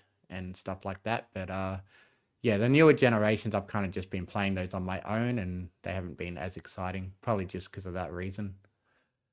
Yeah, so I don't know. I dropped so to, Montreal a to while come- back. If I'm to being come back to to Valheim, um, the frustrating thing about Valheim is that when you when you die in a situation in Valheim because you were reckless, it's like, well, then yeah, you should have been reckless, but it becomes a case of like, all right, all of my stuff is over here on this side of the map. I can't get to it without a boat, and I can't make a boat unless without brass, you know, nails. I can't make brass, uh, bronze nails without um, copper and and Yeah, and- it you, you pretty and- much you and- you constantly have to start over again if if yeah you got to like Yeah, build up like- from the beginning. and now you're back and now you're back to square one so now you have it's like it's like this game isn't asking me to do anything i haven't already accomplished. It's like i've already done all these things and now it's just saying all right do it all again just so you can get back to the, the save point that you had when really you ought to just have had a save point because all all the game's asking at that point is all right spend more time playing the game you know even if it's stuff that you've already done. It's and that's that's frustrating All right. and so when I get to a point in that when I get to a point like that in a game, any game, uh, that's when I'll like say no, no more. Yeah. Um, now, just one more thing that uh, one more main topic I wanted to talk about is um, along with my uh, yeah, getting back into survival crafts a bit. I tried No Man's Sky again. Uh, now I didn't get very far. Um, I pretty much yeah am still in the tutorial before another game distracted me. But um, I noticed that you've got like seventy hours on on um, uh, No Man's Sky. So did you want to like sort of sell it to me about why I should go back to it and uh, get, go through the uh, go go through the uh, kind of mundane so far tutorial and try again because like I keep seeing all these new updates coming out and I'm like oh wow it'd be really cool to actually get to that point of the game where you know I'm actually like commanding fleets and stuff and um, but yeah I just haven't had the patience yet to get through um, the starting point of the game so do you want to tell me a bit about that I mean, for me, yeah, I don't have really much experience with No Man's Sky either. So if you can, you know, I've I've never I've never really had it's never called my attention. I've seen it, I know what it is, you know, I know a bit about it, but again, I've never had the how should I say drive to pick it up. You know, Yeah. so since you have that much, since you have like seventy hours worth of time played on it, what do you think? What what's your what's your overall opinion on it? Is it something that's worth picking up, especially right now with all these updates? You guys are asking me. yeah you, you Yeah, Yeah, got I have, I've never played it. I never I have played it. I have I have seventy hours of like the original No Man's Sky. Oh wow Um, that that was a while ago Yes. So like I played it when it first came out, and it was that whole thing of like, oh, it's a a, a a mile wide but an inch deep Yeah. situation of just like you go from one planet to the next. It doesn't really change a whole lot. Um, and they've added a ton since then. So like you're asking someone to review to tell you about a game that doesn't exist anymore. yeah Uh, okay. Like the stuff that the stuff that I'm seeing on the screen here, all this, this, these these dynamic ground effects, uh, m- having mounts, um, all all of this is experience with these. it's a, this is a completely different game. Like the, having a rover like that, no, I um I've never had any of that. I, I went back to try to play it again somewhat recently, and if you're looking at like the last played uh date stamp for me, uh that was probably when they had a particular update. I reinstalled it, I played it, I tried playing it for like 15 minutes because you know I had a a you know I, I did the I did everything where it, it was the um, bases update where you could like build a base on a planet and you could have your own like wow uh, I, I I would have thought that would have been like standard from the start but I guess they really did start off very shallow No, like you had nothing. You had like your ship that you could get into that you could upgrade by moving modules around. Um, and you could mine materials to get stuff to jump from one planet to the next planet. And then you had to mine more stuff to get more fuel to jump from one planet to the next planet. And the idea is that you're trying to get to the center of the galaxy. You get to the center of the galaxy, and the game basically does a new game plus where you respawn on a planet on the edge of the galaxy again. And you have to do all over again. It was, it was tedious. Like you were you were mining to travel to mine to travel and like there was like these hints that there was some bigger story there uh but there really wasn't um one of one of the things that appealed to me and the thing that somehow managed to get 70 hours out of me was the fact that once you get past all of that like once you actually had a decent ship that could uh, jump from system to system uh, once you knew what to look for and you could like get the mi- minerals that you needed um then what you ended up encountering was all these alien species that you didn't speak their language. Like you'd have a bunch of gibberish on your screen, and you have to try to figure out what the, what it was they were trying to say and give them a response. R- reminds me of the Al Bhed in uh, Final Fantasy X. How you had to So collect letters of their language. Yeah, and so that's exactly what it was. And I would compare this gameplay mechanic to uh Chants of Stendar. Or excuse me, Chants Chants of Sendar. S E N N A A R. Chants of Sennaar. And the idea of it is that like you're in a, the Tower of Babel and you have to try to figure out what each, you know, language means and, and in order to get to the next area. Well, And look, so one of the things that that looks game- really cool. What's on the screen now? I wonder if you can like make you know your own base like that, that big and detailed.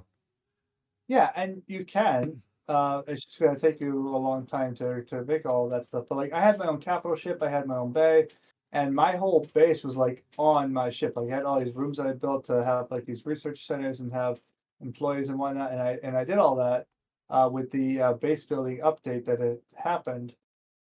Um, but when I when I came back to it recently with all the new updates, I went to play it, and I was getting like a distress signal from a planet. I went down there, and they still had the stupid sentinels.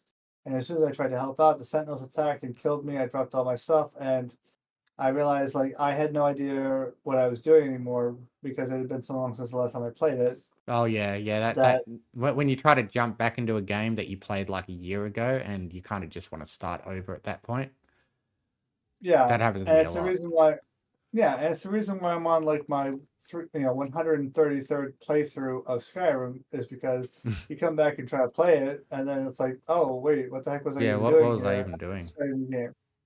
You know, and it's it's the reason why those first like those initial ten branching missions of Skyrim are polished to a mirror finish is because they know that you're going to be seeing them a bunch. You know, that very first dungeon that you go into to get to the Dragonstone is so well done because they knew people were going to be playing it dozens of times, so it needed to be interesting.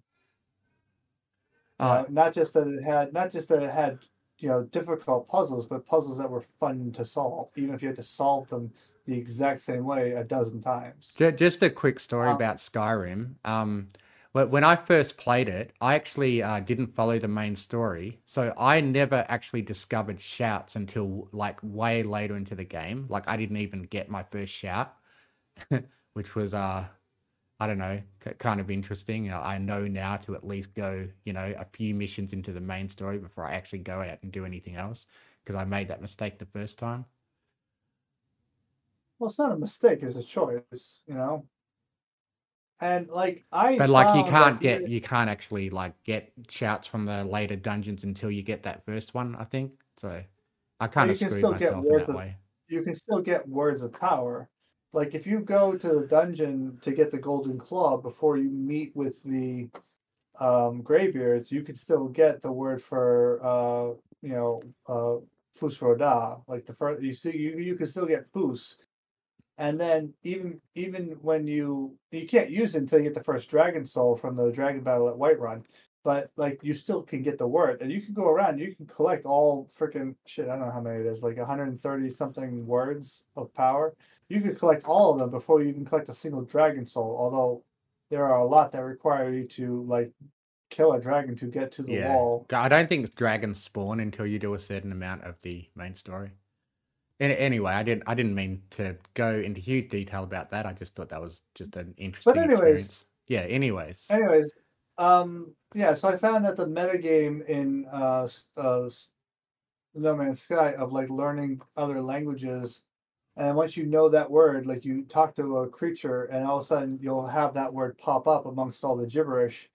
You can kind of figure out based on the tone and the context of what it is they're trying to say, and then hopefully give you you know a good response of like, yes, I would like to purchase this thing, or no, I'm not hostile, and or or like or like hey do what i say or else i will threaten you and give me a better price you know because usually the ones that you're interacting with are going to be like merchants for example uh, but they've added so much content to this to no man's sky Yeah, I, I that- keep being intrigued to play No Man's Sky, but I keep on sort of playing through the tutorial and then giving up and playing something else. Like I've, I've Yeah, got to try to get that- have the determination to get through the uh the starting slog.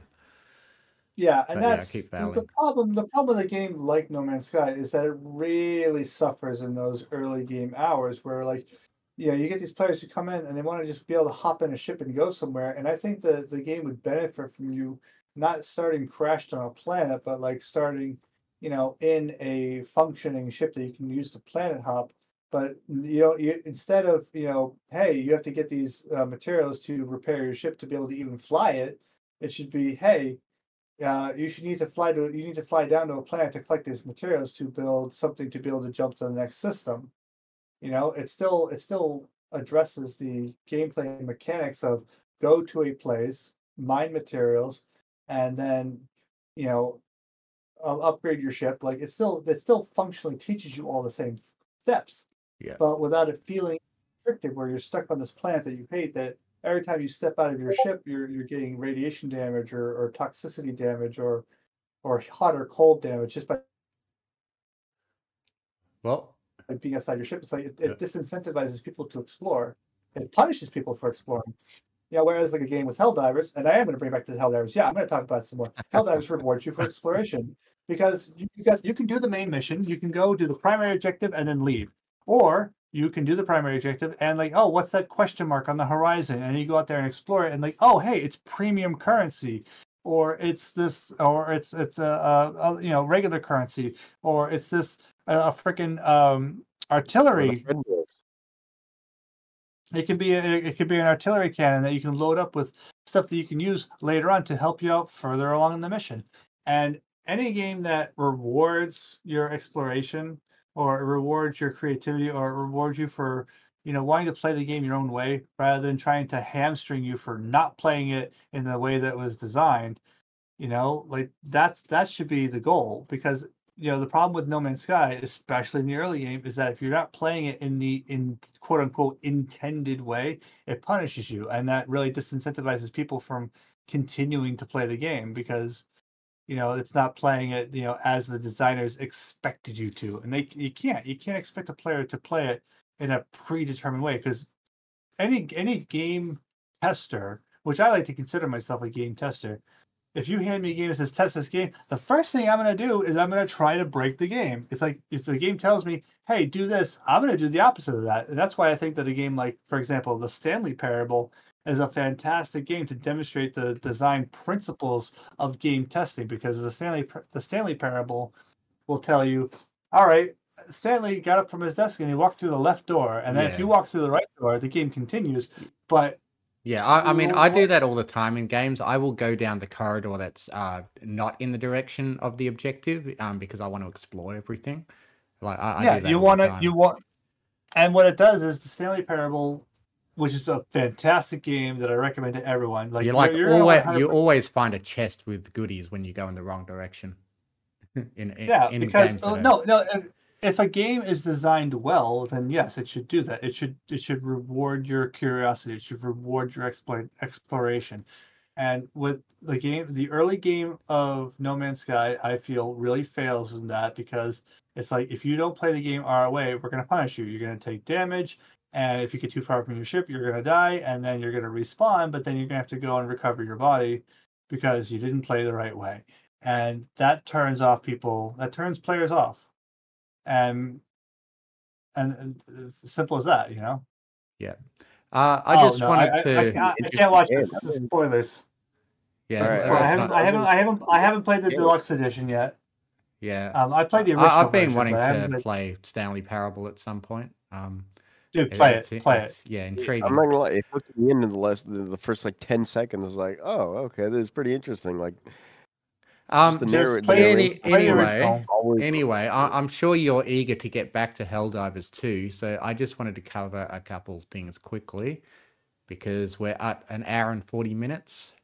Um, so uh, I I downloaded this game or utility, I guess you could call it, called Wallpaper Engine, and um, the reason why I um, downloaded it is because um, when I've been doing my audiobook productions, um, I've started, uh, you know, putting these like, um, yeah, animated title cards. Like I'm, I'm sure you saw it when I made your rarity one. in permanence, how I had like the diamonds coming down the screen and stuff like that. Um, I, I um downloaded Wallpaper Engine because I'm intrigued with its ability to allow me to make uh like animated uh title cards for my you know audiobooks. Um, but yeah, overall, Wallpaper Engine allows you to have these animated wallpapers, and um, I think it would be a useful tool. Like I plan on having it as like a yeah tool for having like looping animations that I could put as the title cards for my audiobooks.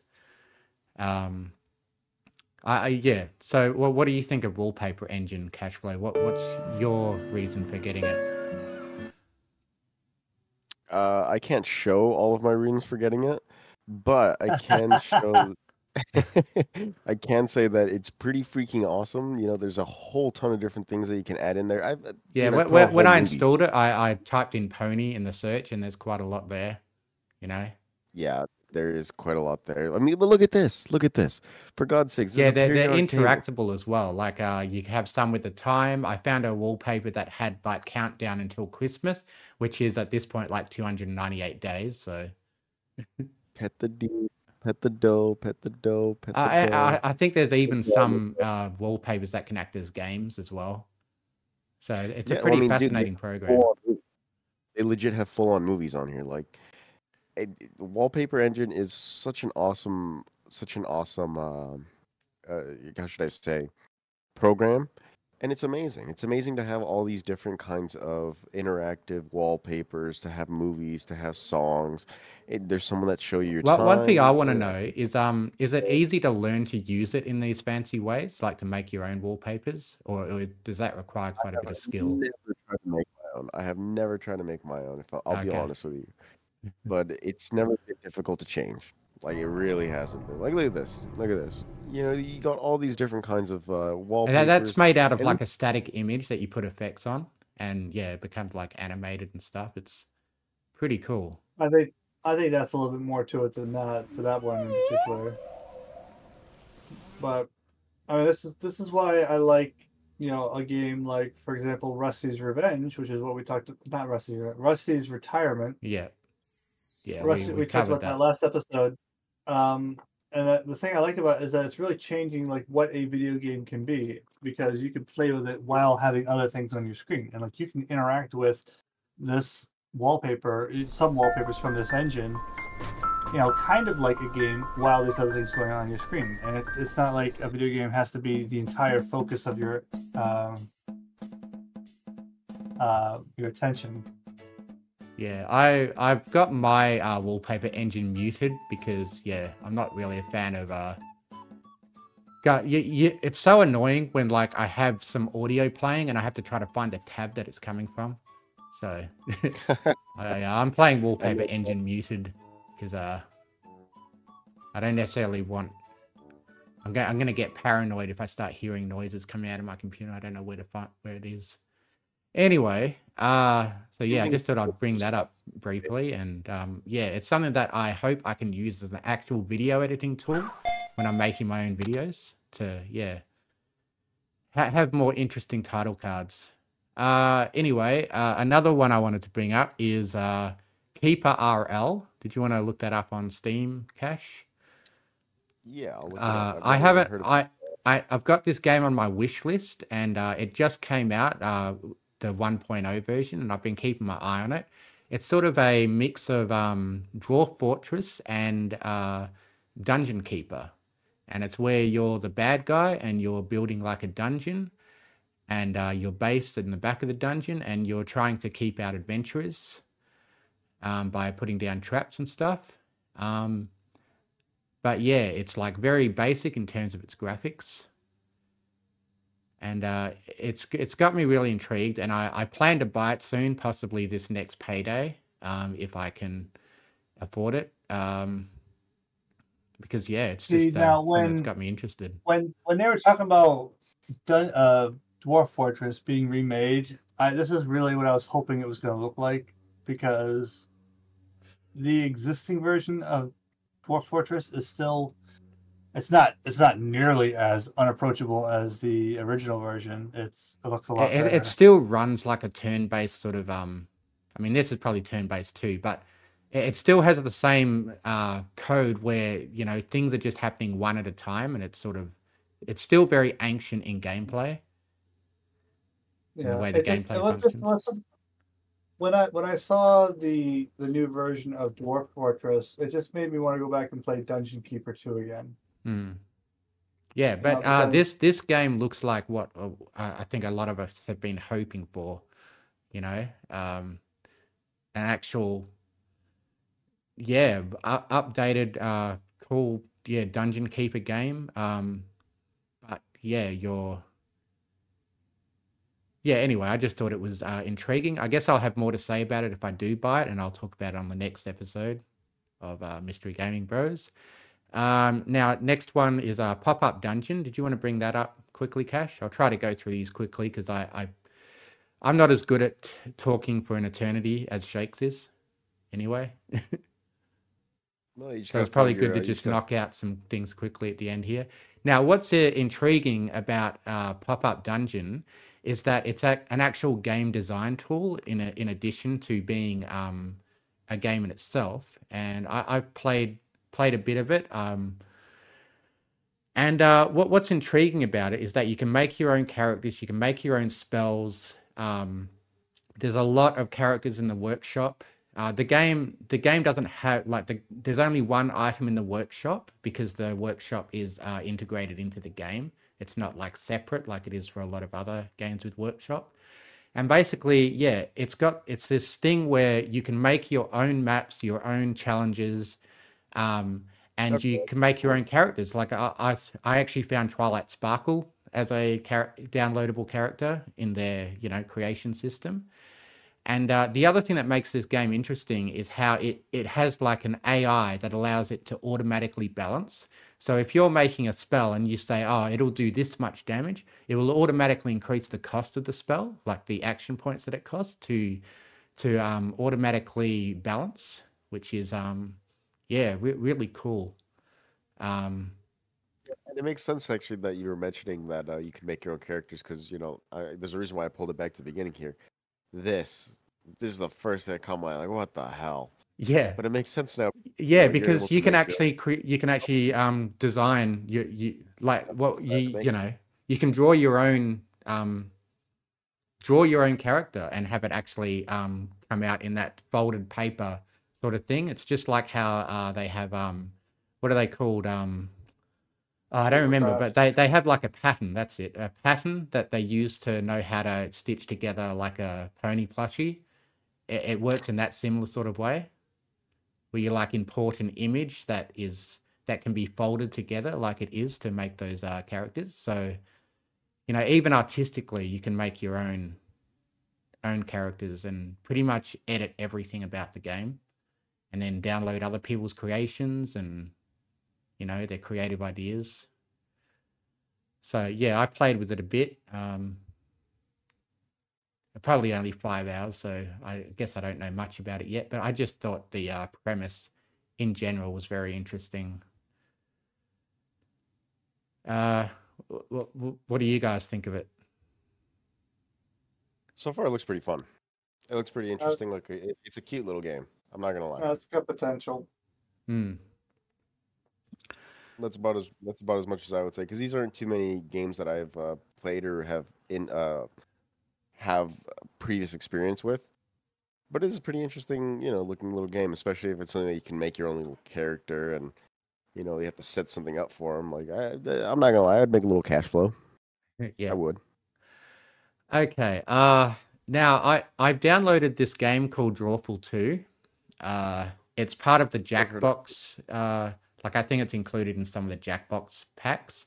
Uh but it wasn't quite what I expected. You know, I I think what I thought it was was what Scribble IO is where you know you, you get given a simple word and people try to draw draw it and people have to try to guess what it is. Um, but Drawful Yep. 2 turned out to be more where you get like a, a pretty complex prompt. And at first I was like, what the hell? How am I going to portray this like three word prompt?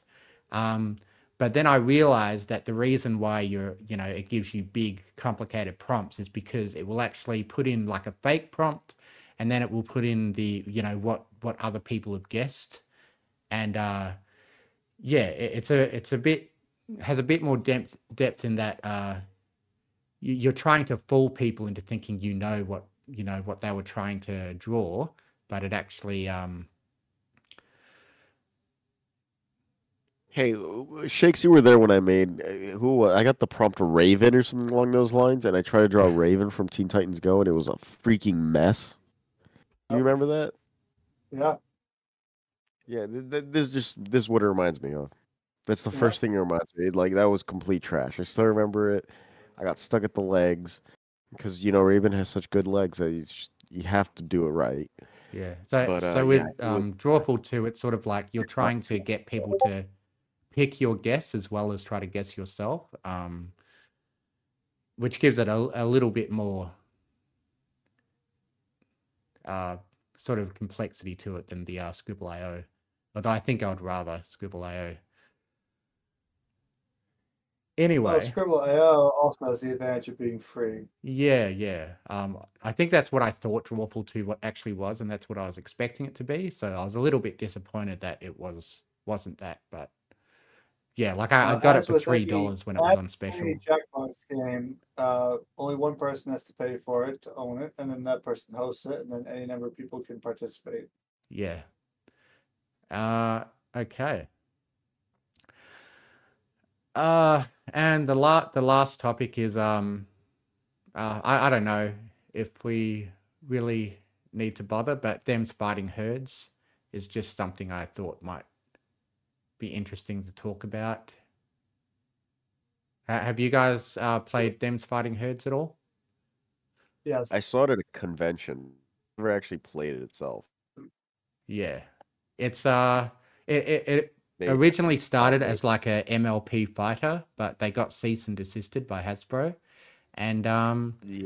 then Lauren Faust actually volunteered to help them, you know, create the game with uh, original characters. So th- th- this is like a re- game that's become really successful. That started off as just trying to be a MLP fighting game.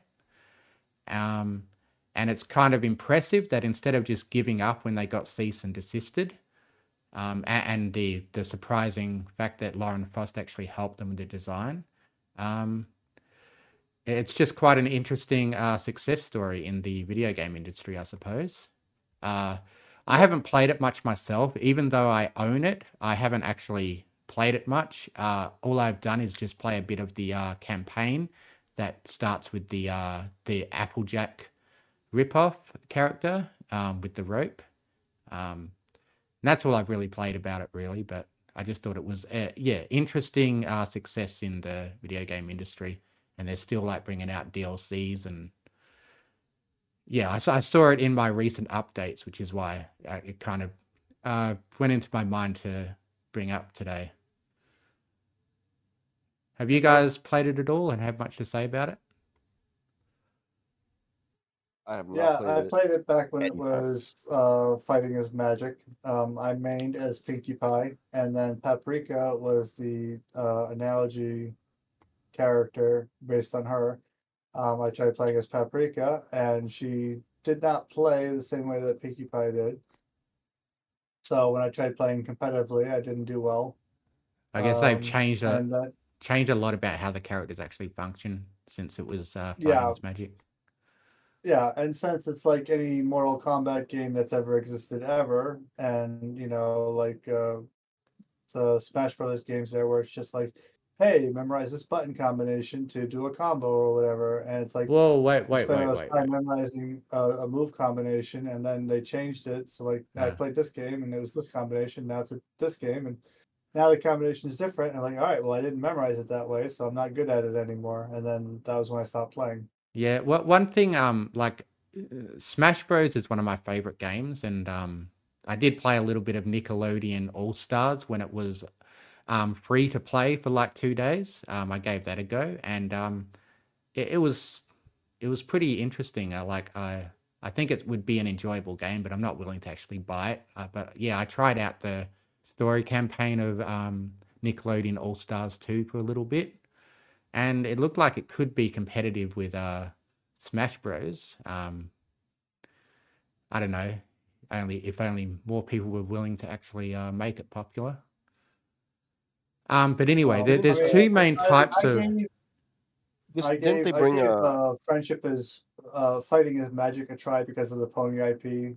Uh, Yeah. But generally, like I just I don't see I don't enjoy uh, fighting games. Like I understand, obviously, this must be appeal to it because there's a ton of people who play it. But like I Yeah. just I don't see the appeal in you know Well, I think there's two to- very different types of fighting games. There's the Street Fighter and the Mortal Kombat, where you know you have to learn button combination combos, and they're like different for every character.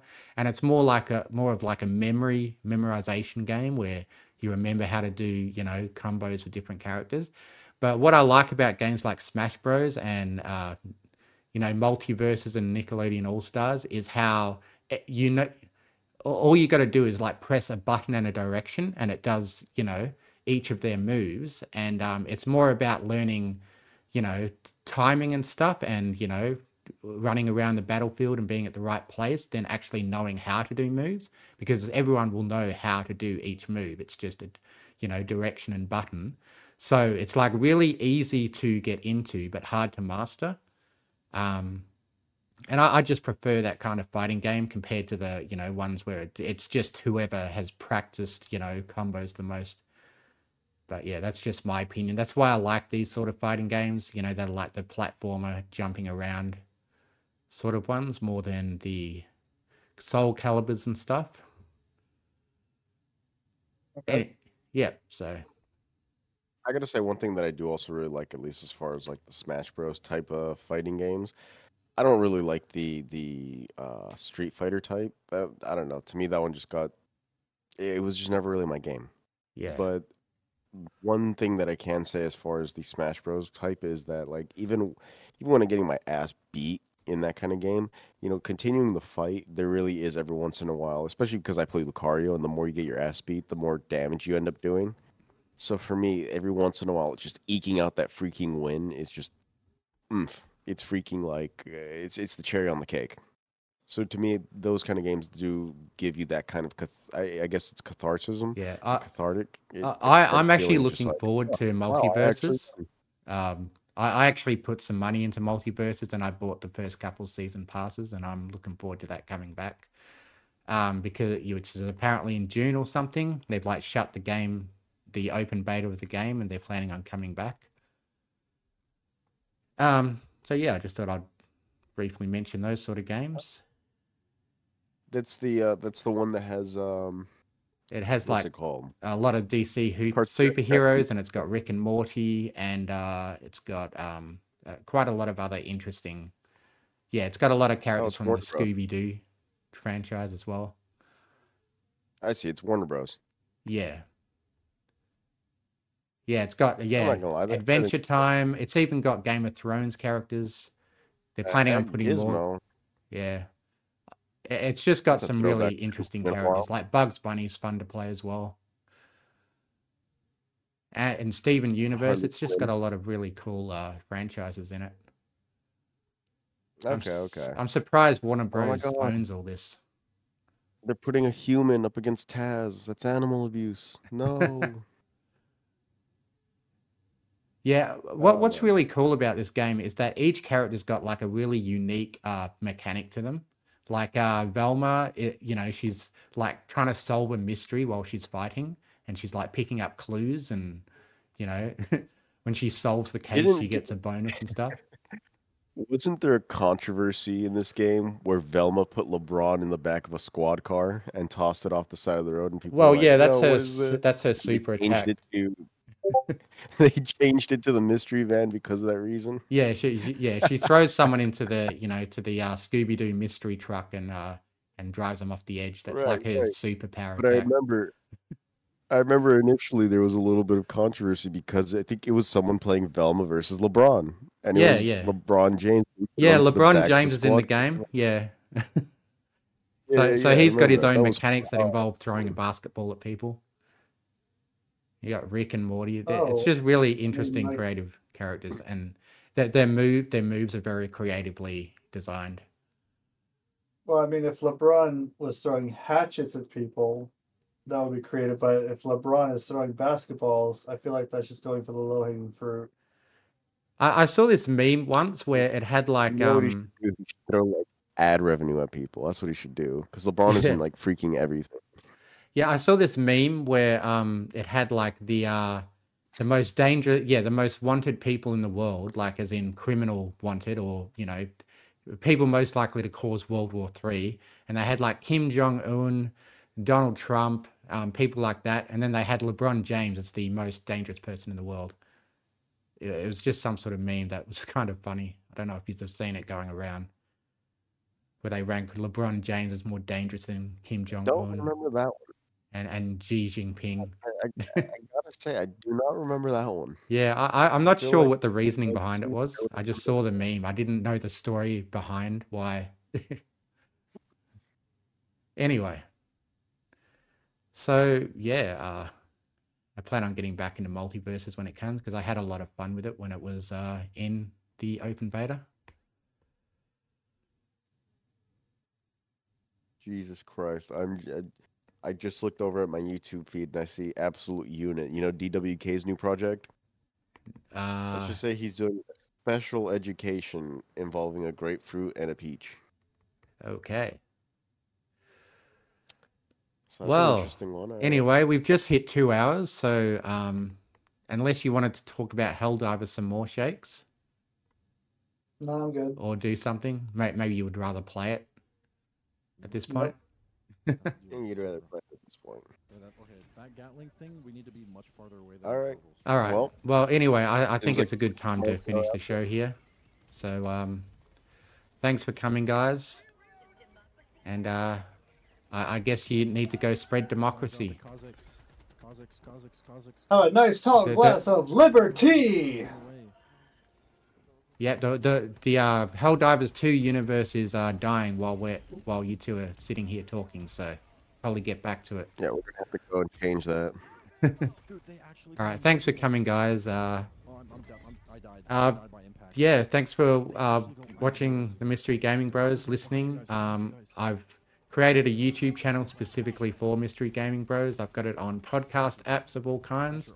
If it's on a podcast app that you like to use and it's not there, let me know and I'll probably uh, get it up there. It's just that some podcast apps require a bit more, um, yeah, a bit more effort to put put my podcast onto them. So yeah, thanks for thanks for checking out the Mystery Gaming Bros. We'll see you next time. I'll Yeah. This democracy. Ashlow. See you next week. Yeah. Oof. It's not the Gatling turret. All right, we'll end with oof. Put that cookie down. It's not good for you. What is good for you? The Mr. Gaming Bros podcast. I like to listen to them while I'm lifting weights or driving in California.